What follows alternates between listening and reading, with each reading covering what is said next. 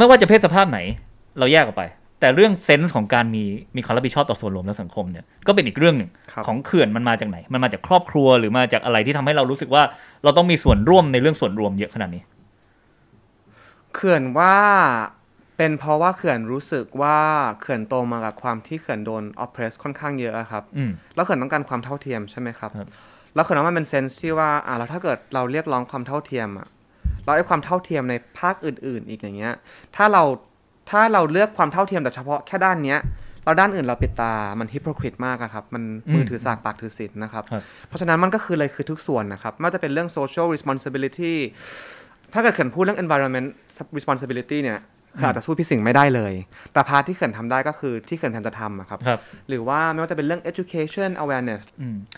เอ่อเมื่อกี้เรา อย่างผมเนี่ยเรื่องเพศสภาพผมก็ต้องมาถามเขื่อนใช่ไหมครับเรื่องสิ่งแวดล้อมผมก็อาจจะข้อมูลเยอะหน่อย ทีนี้เราก็รู้สึกว่ายุคเนี้ยพอมันยุคแห่งอินเทอร์เน็ตเนี่ย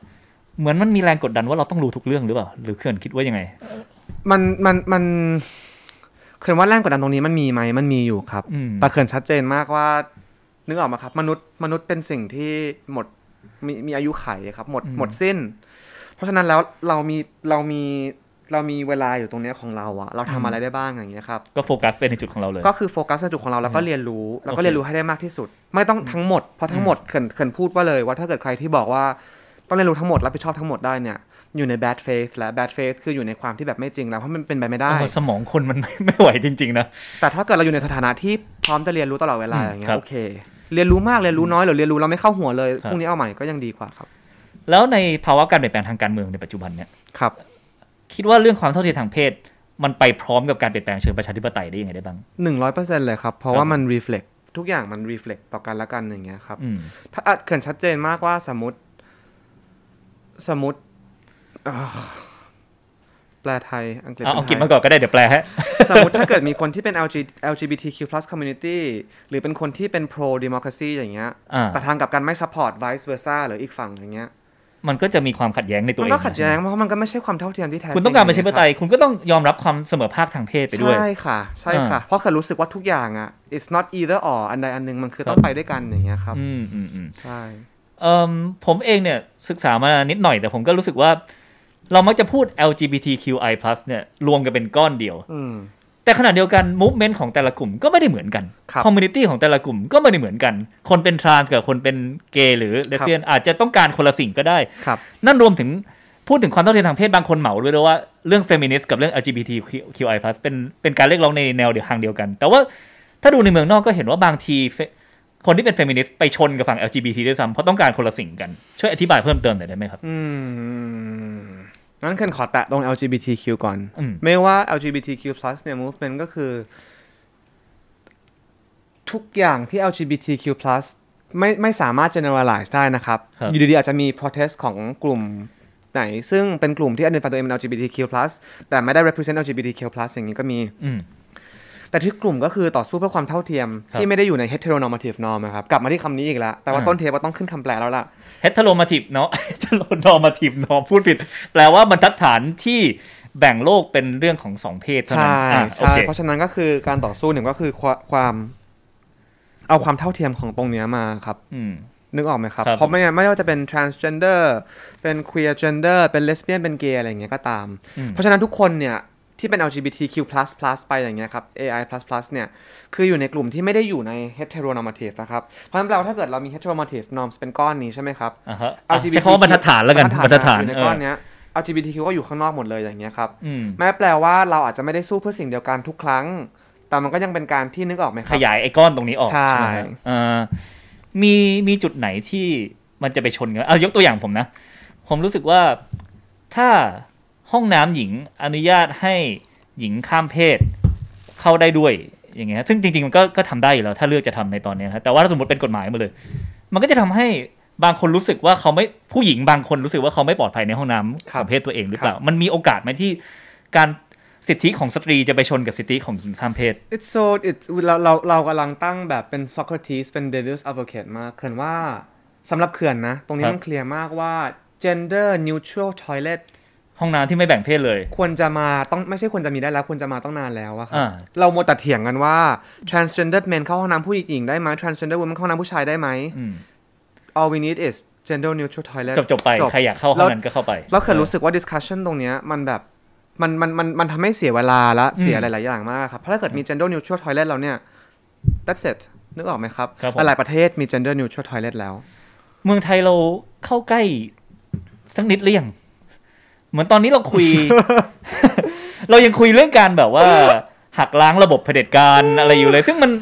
ถ้าตรงนั้นไม่สามารถแง้มได้ที่ผมมองนะ มันก็ยังไปเรื่องอื่นได้ลำบากมาก ถึงแม้ว่าจะสู้ไปพร้อมกัน แต่ว่านั่นคือประตูสำคัญหรือเปล่า ในมุมมองเขื่อนคิดว่ายังไงครับผม เขื่อนเข้าใจโดย context รวมแต่ว่าขอ specific คำถามได้ไหมครับ ก็คือว่าเราจำเป็นต้องแก้ไขปัญหาเชิงโครงสร้างการเมืองก่อนไหมก่อนที่เรื่องอื่นๆ จะครับตามมาได้ หรือว่าจริงๆแล้วมันไปพร้อมกันได้ มันคือทุกอย่างเลยพี่สิงห์อืมมันคือเวฟที่ไปพร้อมกันเพราะทุกอย่างอย่างที่เขื่อนบอกอะครับ มันไม่ได้แยกแยกอะครับเพราะ essence หรือว่าความหมายของมันจริงๆแล้วมันคือความเท่าเทียมอะครับครับ เพราะฉะนั้นทุกอย่างมัน uprise ไปด้วยกันหมดเลย อันนั้นคือในเชิงหลักการใช่แต่ในครับเชิงปฏิบัติจริง ๆ มันเหมือนมีคนยืนขวางเราอยู่อะมันมันขวางไหมเออคนที่ขวางการเปลี่ยนแปลงเชิงการเมืองเขากำลังขวางความเท่าเทียมทางเพศอยู่ด้วยหรือเปล่า โอ้ yes ถ้าเกิดถ้าคำถามเป็นอย่างนั้นเขื่อนคิดอืมว่าใช่ครับ โอเค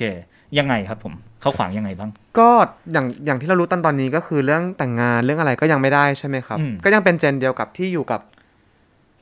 อ่าอ่าที่ยังอยู่ในรัฐบาลตอนนี้ใช่ไหมครับครับผมเพราะฉะนั้นเขินเลือกเชื่อว่าการเปลี่ยนแปลงว่าเรื่องเจเนอเรชันใหม่เรื่อง ideology ใหม่ๆที่เข้ามาอย่างเงี้ยแน่นอนทุกอย่างมันจะมีอีกมุมหนึ่งอะครับครับ ไม่มีอะไรเขินไม่เชื่อว่าอะไรใหม่กว่าหรือเก่ากว่าอย่างเงี้ยครับแต่อืมมันก็เป็นอีก perspective หนึ่งอะครับเอ่อครอบครัวของเขื่อนเปิดกว้างมากครับ แต่ขณะเดียวกันก็มี คนที่ไม่เปิดกว้างอยู่ในคนรุ่นเก่า oh yes ความแตกต่างระหว่างผู้ใหญ่ที่เปิดกว้างกับผู้ใหญ่ที่ไม่เปิดกว้างคืออะไรครับผมอืมอะไรทำให้บางคนเขาแบบรับได้หมดเลยเขาไม่มีปัญหาอะไรเลยกับบางคนแบบทำไมเธอเป็นอย่างนี้ล่ะอย่างเงี้ยเออเขินว่ามันไม่มีมันไม่มี one size fit all answer คือหนึ่งคำตอบที่เหมาได้หมดเลยอะครับอืมครับแต่เขินว่าก็คล้ายๆกับที่พี่สิงห์พูดมาตอนเริ่มต้นนะครับ ถ้าในวัย 80 เนี้ยเขาต้องมายอมรับอะไรที่เขามันไม่ใช่สำหรับเขาอะมันเหมือนโลกทั้งใบของเขาสลายอะครับอื มมันถ้าเกิดลิงก์เข้ามาการเมืองอะนะอยู่อืดีมๆต้องยอมรับมุมใหม่ขึ้นมา หรือว่าอะไรขึ้นมาแล้วอย่างเงี้ยเหมือนโลกทั้งใบที่เขารู้สึกว่าเขาเชื่อแบบนี้ อันนี้มันดีมันสลายได้หมดเลยอย่างเงี้ยครับ ใช่แปลว่ามนุษย์ทุกคนต้องการโลกที่เขา make sense กับเขาใช่ไหมอธิบายได้ ต้องกลับมาที่เดิมอีกเขินว่าสุดท้ายแล้วว่าที่เราแชร์กันอยู่เนี่ยที่เราที่ทุกคนที่เราเชื่อว่าความจริงมีหนึ่งเดียว โคนันมาความจริงมีหนึ่งเดียว แล้วเรามองอะเรากำลังมองผ่านเลนส์คนละเลนส์หมดเลยอะครับอืมเพราะฉะนั้นความจริงมันมีหลายรูปแบบมากครับแต่ความจริงหนึ่งเดียวมันเกิดขึ้นเพราะว่าเลนส์มันมองผ่านเข้ามาแล้วมีจุดเนี้ยที่มันทุกคนเป็นเลนส์ที่ทุกคนมองผ่านพร้อมกันอย่างเงี้ยครับอืมเพราะฉะนั้นหลาย ๆ ครั้งถ้าเกิด โลกของเขามันพังทลายอย่างเงี้ยเขารู้สึกว่ามันไม่มีอะไรสิ่งที่เขาเข้าใจมาหรือตอบตอบโตมามันพังไปหมดเลยอย่างเงี้ยพี่ครับเสงใช่มัน crumble อะผมออกจากเรื่องการเมืองสังคมเรื่องเพศสภาพมันนี้ ถามถึงตัวเขื่อนก่อนทุกวันนี้เรียกว่า คุณหมวยเขื่อนมีความสุขไหมครับ เขื่อนเชื่อว่าความสุขร้อยเปอร์เซ็นต์เป็นคอนเซปต์ที่ค่อนข้าง capitalist มาก ๆ และเป็นคอนเซปต์ที่ทำให้ก่อให้เกิดปัญหาหลาย ๆ อย่างแต่นะความสุขร้อยเปอร์เซ็นต์คือทุนนิยมจ๋าเหรอ รู้สึกว่าค่อนข้างทุนนิยมเอ้าจ๋ายังไงนะอันคนี้รับผมผมยังลิงก์ไม่ถูกเหมือนกันเป็นยังไงก็แบบชีวิตต้องแบบชีวิตต้องแฮปปี้ชีวิตต้อง successความสุขอะต้องเป็นเหมือนมาม่าเลยอะได้ครับทำตามคือแพชชั่นคืมีเงินใช่อะไรอย่างเงี้ยนะคืออ่าโอเคคำคำว่าความสุขคือโดน โดนโดนมีนิยาม process กรอบโดนไว้ process มาแล้วว่ามันคืออะไรอย่างเงี้ยอืมในโลกของเขื่อนนะการกำจัดความทุกข์ไม่สำคัญ เท่ากับการเข้าใจความทุกข์ของตัวเอง เราเลือกจะอยู่กับเขาได้ ในวันที่ทุกข์มา เราจะได้รู้ว่าเอออันเนี้ยเป็นความทุกข์ของเรานะ เราจะอยู่กับเขายังไง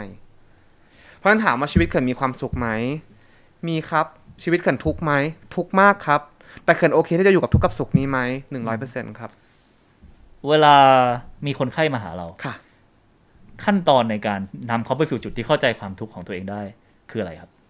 โอ้แต่ละคนก็แต่ละคนไม่เหมือนกันเลยอะครับ ว่าจะอืมมายังไง process ยังไง เป็นน้ำเป็นน้ำที่ไม่ไม่ไม่เกี่ยวนะครับ ว่าเต็มแก้วครึ่งแก้วน้อยกว่าอะไรดีไม่ดีนะครับ แต่พูดในแง่แบบ metaphoric ในแง่ของการเปรียบเลยว่า แต่ละคนก็มาน้ำไม่เท่ากันนะครับ อยู่เลยว่าณจังหวะนั้นที่เรามี 50 นาทีด้วยกันน่ะเราสามารถเป็นพื้นที่ปลอดภัยให้กันได้ยังไงบ้าง แล้วการรู้จักกับคนอย่างเชิงลึก ในห้าสิบนาทีเนี้ยขั้นตอนเป็นยังไง มันมันมี procedure ไหมที่แบบว่าในฐานะผู้เรียนมาอะขั้นแรกต้องหนึ่งสองสามสี่ห้าหรือแบบแล้วแต่คนหรือเหมือนการสนทนาทั่วไปเลยสำหรับเขื่อน เพราะเขื่อนทำ existential psychotherapy อะครับอะครั้งหนึ่งการจิตบำบัดด้วยปรัชญาด้วยปรัชญาเกี่ยวกับชีวิต ใช่ครับเกี่ยวกับโอเคชีวิตครับครับ เขื่อนจะไม่ leading เลยอะครับ ว่าอืมเราต้องคุยเรื่องอะไรอะอืมเขื่อนคุยเรื่องที่เขาอยากคุยอย่างเงี้ยครับอืมแต่เราเราก็มีทฤษฎีของเราที่พอคุยเรื่องเนี้ยแล้วมาดูว่ามันเกิดอะไรขึ้นระหว่างเราอย่างเงี้ยครับโอเค ซึ่งจะจะตรงกันข้ามกับจิตบำบัดในแผนกอื่นๆมาก เพราะแผนกอื่นเขาจะแบบ construct มาเป็นชัดเจนเลยว่าต้องหนึ่งสองสามสี่ห้าอย่างเงี้ยครับซึ่งมันก็อาจจะไม่ตรงกับแนวคิดของเขื่อนด้วย เพราะสุดท้ายแล้วเขื่อนไม่เชื่อว่ามนุษย์คือหนึ่งสองสามสี่ห้าครับ เขื่อนเชื่อว่ามนุษย์ทุกคนมีจังหวะคนละแบบกันใช่อืมเออ งั้นอธิบายต่อหน่อย ผมก็เข้าใจคำว่าจิตบำบัดอะแต่ว่าพอเป็นมีแนวอื่นๆ แผนกอื่นๆเนี่ยมันมีกี่แผนกบ้างฮะอืม หรือมันมีเยอะไปหมด มันมีเยอะมากๆเลยครับ เยอะมากๆจริงๆ แต่ถ้าเกิดแผนกบ้านแบบหลักๆ หลักๆ ซึ่งซึ่งมีมากกว่า 3 บ้านนะครับครับ แต่ถ้าเกิดเราถามแบบผ่านๆเลยก็มี 3 บ้านนะครับ มี psychoanalytic ก็คือบ้านของ Sigmund Freud อืม Sigmund Freud คนไทยอาจจะคุ้นหน่อยเพราะเห็นหนังชื่อเขาดังนะชื่อเขาเออดังแล้วก็มี humanistic อย่างเงี้ยครับครับ humanistic แล้วก็มีพวก cognitive behavior ก็คือ CBT อะครับ โอเคซึ่งสั่งอันนี้จะแตกต่างกันมาก อธิบายยากจริงเลยเดี๋ยวขอบไซไซโคอนาลิติกหรือ Sigmund Freud เนี่ยเออคือทุกอย่างเขาชื่อทฤษฎีของเขาคือทุกอย่างเกิดขึ้นในวัยเด็กหมดก็คือ3ขวบถึง5ขวบ แล้วที่ผมเข้าใจนะ ผมไม่รู้เข้าใจถูกไหมคือมันมีลิงก์เกี่ยวกับเรื่องเซ็กส์แทบทุกเรื่องเลยใช่ไหมในอันนี้ก็หลาย ๆ ครั้งก็มีเรื่องเซ็กส์มีเรื่อง libido เกี่ยวเข้ามาใช่ครับโอเคอ่านั่น school แรกอันที่สองเป็นยังไงฮะสกูลแรกเอ่อสกูลที่ 2 ก็คือ humanistic ครับคือมาดูความเป็นมนุษย์นึกออกไหมว่าเอออืมมนุษย์คนนี้มันเป็นยังไง เกี่ยวกับอืมการความยอมรับความเข้าใจอืม แล้วก็ CBT ก็คือจะวิทยาศาสตร์มากขึ้น ถ้าเราเปลี่ยนแนวคิดได้เราก็เปลี่ยนความรู้สึกได้เป็นสเต็ปหนึ่งสองสามอันนี้เป็นโครงโครงโครงอะไรอย่างเงี้ยครับเพราะฉะนั้นสามบ้านจะแตกต่างกันหมดเลยเขื่อนชอบเห็นว่าสามบ้านนี้เป็นเหมือนเหมือนฮอกวอตส์เลยอะครับอ๋อเพราะจิตนักจิตบำบัดแต่ละบ้านก็จะชอบข่มกันเองอย่างเงี้ยครับแล้วก็จะสนุดีขายขายวิธีการต่างกันไปใช่ไหมโอด process จะต่างกันแบบต่างกันร้อยเปอร์เซ็นต์เลยครับแล้วของเขื่อนอยู่ในอยู่ในบ้านไหน จริง ๆ existentialism น่าจะถ้าต้องหาบ้านลงจริงๆก็น่าจะอยู่ในบ้าน humanistic อะมคนุรัษบย์นิยมใช่ไหมใช่ครับอย่างนั้นก็จะคือเป็นพวกข่าวยังพวกอะไรอย่างเงี้ยครับโอเค ก็จะดูคนเป็นคนใช่ครับประมาณนั้นนะใช่แล้วก็เหมือนเปิดพื้นที่ให้เขาใช่เข้าใจความเป็นคนของเขามากขึ้น ใช่ครับ ใช่ครับโอเคเอ่มรู้สึกว่าได้ช่วยคนมากขนาดไหนครับ ตั้งแต่ทำอาชีพนี้มา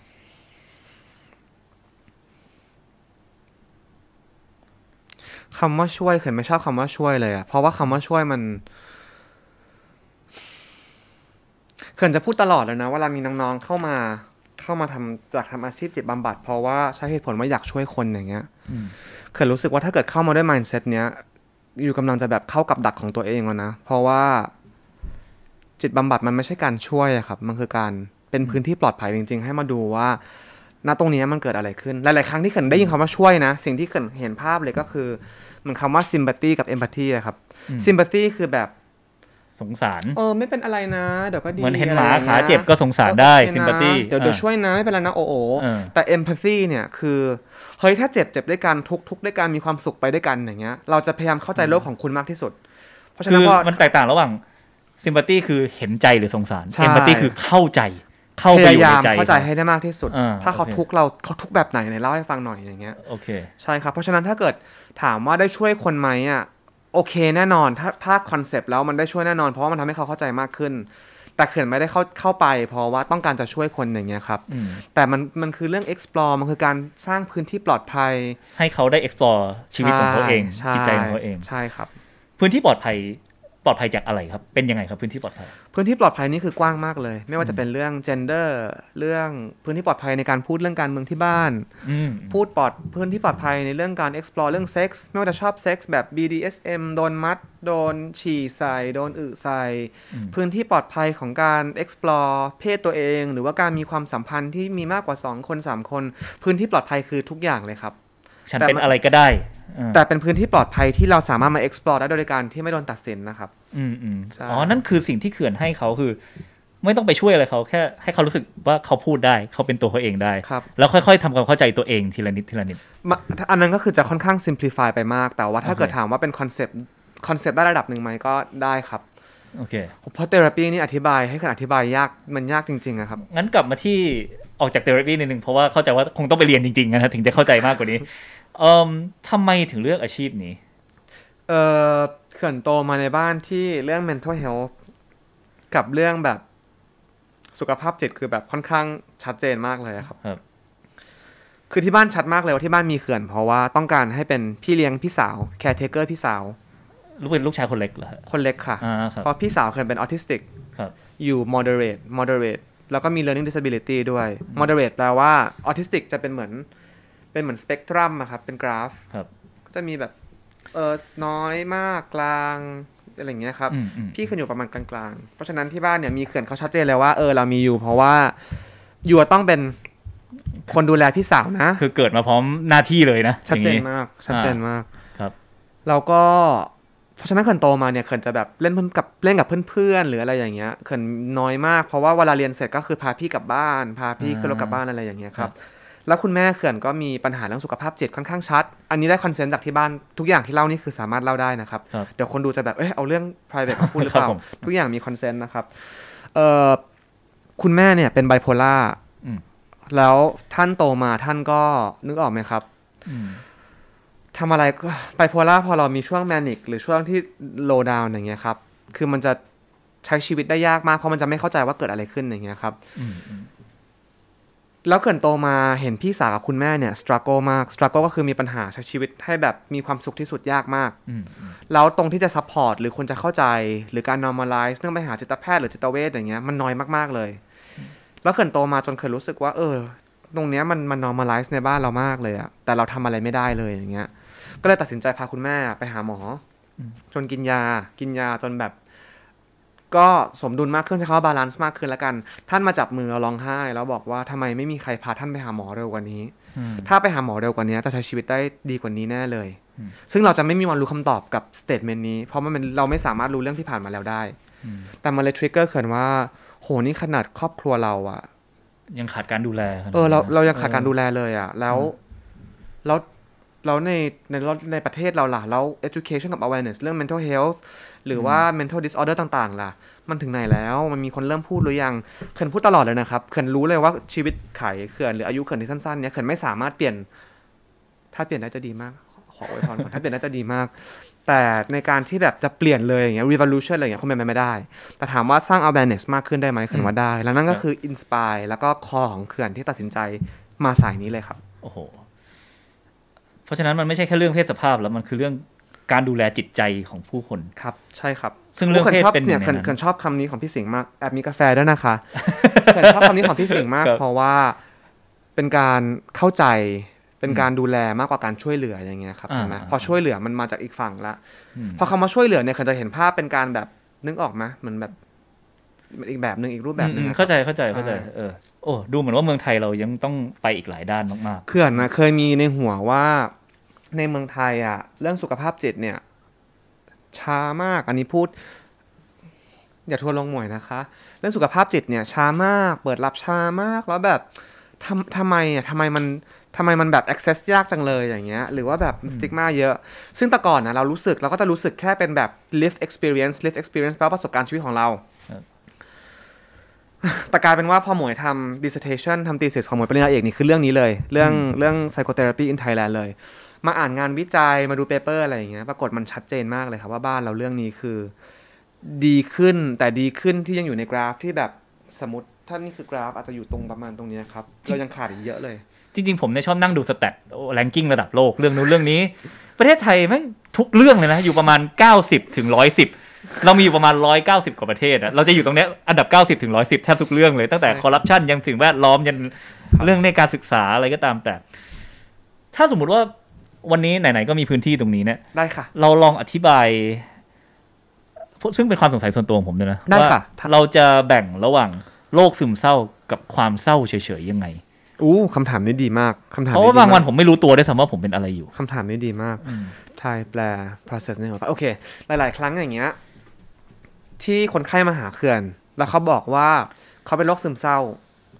หลาย ๆ ครั้งคนที่ทำอาชีพเหมือนเขื่อนหรือคล้าย ๆ เขื่อนอย่างเงี้ย ก็จะอิงไปเลยกับทางการแพทย์เลยว่า ซึมเศร้าต้องเป็นอย่างนี้หนึ่งสองสามสี่ห้าหกเจ็ดแปดเก้าสิบอืมแต่สำหรับเขื่อนเนี่ยในการทำงานขันจะถามเขาว่า เออความซึมเศร้าของคุณน่ะ มันหน้าตาเป็นยังไง มันรู้สึกแบบไหน มันรู้สึกตรงไหน แล้วทำไมถึงตัดสินใจมาวันนี้อะไรอย่างเงี้ยครับให้เขาว่าอธิบายให้เขื่อนฟังว่าที่เขารู้สึกว่าอันเนี้ยคือโรคซึมเศร้าหรือความซึมเศร้าอะสำหรับเขาแล้วมันคืออะไรอย่างนี้อืมเพราะถ้าเกิดเขื่อนไม่ถามเขาอย่างนี้แล้วเราตัดสินเขาเลย ก็เท่ากับว่าเขื่อนไม่ได้ฟังเขาเขื่อนไม่ได้เข้าใจเขาอืมแต่เขื่อนกำลังเอาเราตำราที่คนขาวเขียนมาเมื่อแบบนานๆที่แล้ว ซึ่งอย่าลืมว่าวัฒนธรรม แต่ละวัฒนธรรม แต่ละประเทศแต่ละอะไรอย่างเงี้ยความเศร้าก็แตกต่างกันไป ความทุกข์ก็แตกต่างกันไป วิธีแสดงความสุขก็แตกต่างกันไปเพราะฉะนั้นเราจะเอาตำรา หนึ่งสองสามสี่ห้ามาตัดสินความรู้สึกของคนคนหนึ่งไม่ได้ค่ะอืมเพราะฉะนั้นแน่นอนโรคซึมเศร้าถามว่ามีจริงไหม มีจริงคำว่าคำว่าซึมเศร้ามีไหมมี แต่คนอยากให้มาโฟกัสด้วยว่าสำหรับเราแล้วไอ้ความซึมเศร้าเนี้ยมันเกิดอะไรขึ้นอยู่อืมก็เป็นมุมมองกลับไปสู่ความเป็นมนุษย์นิยมใช่ค่ะ อย่างที่บอกก็ใช่คือว่ามองแต่ละเคสต่างกันไปใช่ไม่มีอะไรที่มันมันใช้ได้กับทุก ๆ เคส หรือครับมองมนุษย์เป็นแผ่นพิมพ์เดียวกันไม่ได้ใช่ต้องดูใช่ว่าแต่ละคนเป็นปัจเจกกันไปใช่อ่า โอเค มันก็ลิงก์ด้วยกันหมดทุกอย่างนิ้งอู้เขื่อนเขื่อนกล้าพูดเลยว่าสิ่งที่เขื่อนเชื่อคอมันค่อนข้างเป็น conceptualize ที่แบบค่อนข้างแบบแน่มาด้วยกันนะอะไรอย่างเงี้ยครับไม่ไม่อ่าไม่เอ่ออาจจะแน่นหรือเปล่าคนอื่นเขาอาจจะมองเขินมาแล้วบอกว่าอันนี้ก็ไม่ได้แน่นเท่าไหร่แต่อืมสำหรับเขินคือเขินรู้สึกว่าสิ่งที่เขินทำอะมันมันไปด้วยกันมันมีคอเดียวกันอย่างเงี้ยครับ อืมครับผมใช่โอเคอะเปลี่ยนมาเรื่องอื่นบ้างเรื่องเบาๆนะได้ฮะเลยค่ะได้เลยคือค่ะ เห็นเขื่อนเนี่ยวันนี้ทีมงานก็ตื่นเต้นมากแบบเขื่อนเขาจะแต่งตัวยังไงมานะเราก็แบบพอเดินเข้ามาในบ้านแบบตบมือ yes ไม่ผิดหวังนะฮะเออมีความสวยงามฟุ้งฟริ้งมา แล้วเราก็ไปส่องไอจีเขื่อนอย่างที่บอกค่ะก็เลยอยากเอาบางรูปมานั่งดูกันแล้วถามว่าเอออารมณ์วันนั้นเป็นยังไงได้ค่ะเออหรือว่าอธิบายอะไรเพิ่มเติมได้ไหมได้ค่ะเออได้ค่ะอะเริ่มจากรูปนี้ก่อนแล้วกันนะฮะอะวันนั้นฟิลไหนครับแต่งตัวอย่างนี้ อันนั้นไปเที่ยวไปเที่ยวภาคเหนือเลยค่ะอืม แล้วเขินก็แบบนึกออกไหมครับ รู้สึกว่าเออผ้านี้แบบ traditional ดีครับใส่สบายดีแล้วมีความเป็นแบบผีเสื้อ butterfly อย่างเงี้ยครับ ใส่เลย ร้อนไหมร้อนมากแต่ว่าใส่เลย ชอบ แฟชั่นมันสำคัญต่อตัวตนขนาดไหน หรือว่าเป็นแค่ของเล่น หรือว่าจริงๆแล้วมันมันลิงก์กับตัวตนเลยเขื่อนพูดตลอดเลยครับ คนจะชอบแบบเขื่อนจะโดนเยอะมาก ไม่ว่าจะเป็นเรื่องแบบเออ taste เขื่อนเป็นคนแบบไม่มี taste หรือว่าเขื่อนแบบอุ้ยเป็น fashionista อะไรอย่างเงี้ยอืมเขื่อนจะย้ำตลอดกับทุกคนเลยว่า เขื่อนไม่ได้เป็น fashionista นะคะเขื่อนไม่แบบเขื่อนไม่ได้มีความรู้ไม่ไม่ไม่จะไม่แตะคำว่าไม่ได้เรียนแฟชั่นด้วยนะครับอืมไม่ได้มีความรู้เรื่องแฟชั่นเยอะอืมไม่ไม่ได้เสพเยอะชีวิตนี้ไม่ได้ซื้อหนังสือแฟชั่นเยอะเลยเขื่อนใส่ในสิ่งที่เขื่อนอยากใส่ วันนี้รู้สึกแบบนี้ให้เกียรติตัวเองใส่ในสิ่งที่ตัวเองรู้สึกว่าอยากเป็นใส่เครื่องแสดงออกทางความรู้สึก เป็นโดยรวมทุกอย่างใช่เลยครับอ่าโอเค อันนี้สาวใช้คำว่าสาวได้ไหมเนี่ยหมวยเหนือหมวยเหนือสาวเหนือก็ได้ค่ะ อันนี้แหละฮะอันนี่ก็เรียกว่า เออ drag ได้เลยไหมอย่างอันนี้นี้ อันนี้ drag เลยค่ะ อันนี้เป็นเป็น ref- เป็นสไตล์นี้อยากเป็น Ariana Grande ค่ะอ๋อ Thank you next ฮะใช่อันนี้ทำเองป่ะหรือมีใครจัดให้ไหมดู professional มากเลย อันนี้พี่ปันปันช่วยแต่งค่ะ พี่ปันปันที่อ๋อเป็นอ่าที่ปันปันที่เป็นดราก House of อ่า Heels อ่าเห็นไหมผมก็อยู่ในวงการแล้วรู้จักเปล่าหรอกเขาเป็นเพื่อนมาริยาอ๋อเออเลยรู้จัก House of กัน Heels ค่ะครับผมอ๋อโอเค อันนี้นานไหมฮะกว่อนจะได้ลุคนี้ออกมาสองชั่วโมงมั้งคะแล้วพอเห็นตัวเองในกระจกรู้สึกยังไงบ้าง beautiful นั่นคือวันที่ฉันวันที่ฉันรู้สึกเป็นควีนฉันอยากเป็นอย่างนี้รู้สึใช่กไหมอยากเป็นแบบนี้เลยวันนี้พี่อ่าปันปันตอบโจทย์มาก โอ้โหโอเคอะวันนี้ก็แต่งตัวออกสไตล์ผู้ชายหน่อย เออ ก็ถ้าถ้าเราจะให้บริบทตามสังคมนะครับ ก็อาจจะนิดนึงอันนี้ก็แต่งตัวคู่กับคุณแม่ แต่งหน้าให้คุณแม่ อืมไม่มีอะไรทำแม่ลูกก็นั่งแต่งหน้ากันครับอันนี้ไม่ใช่แอปเหรอครับนี่แต่งเหรอฮะแต่งแต่งหน้าอ๋อค่ะแก้มแดงผ่องโอเคใช่ทีนี้เมื่อกี้กลับไปว่าเราเป็น non binary แล้วก็เป็นคน as- asexual เนี่ย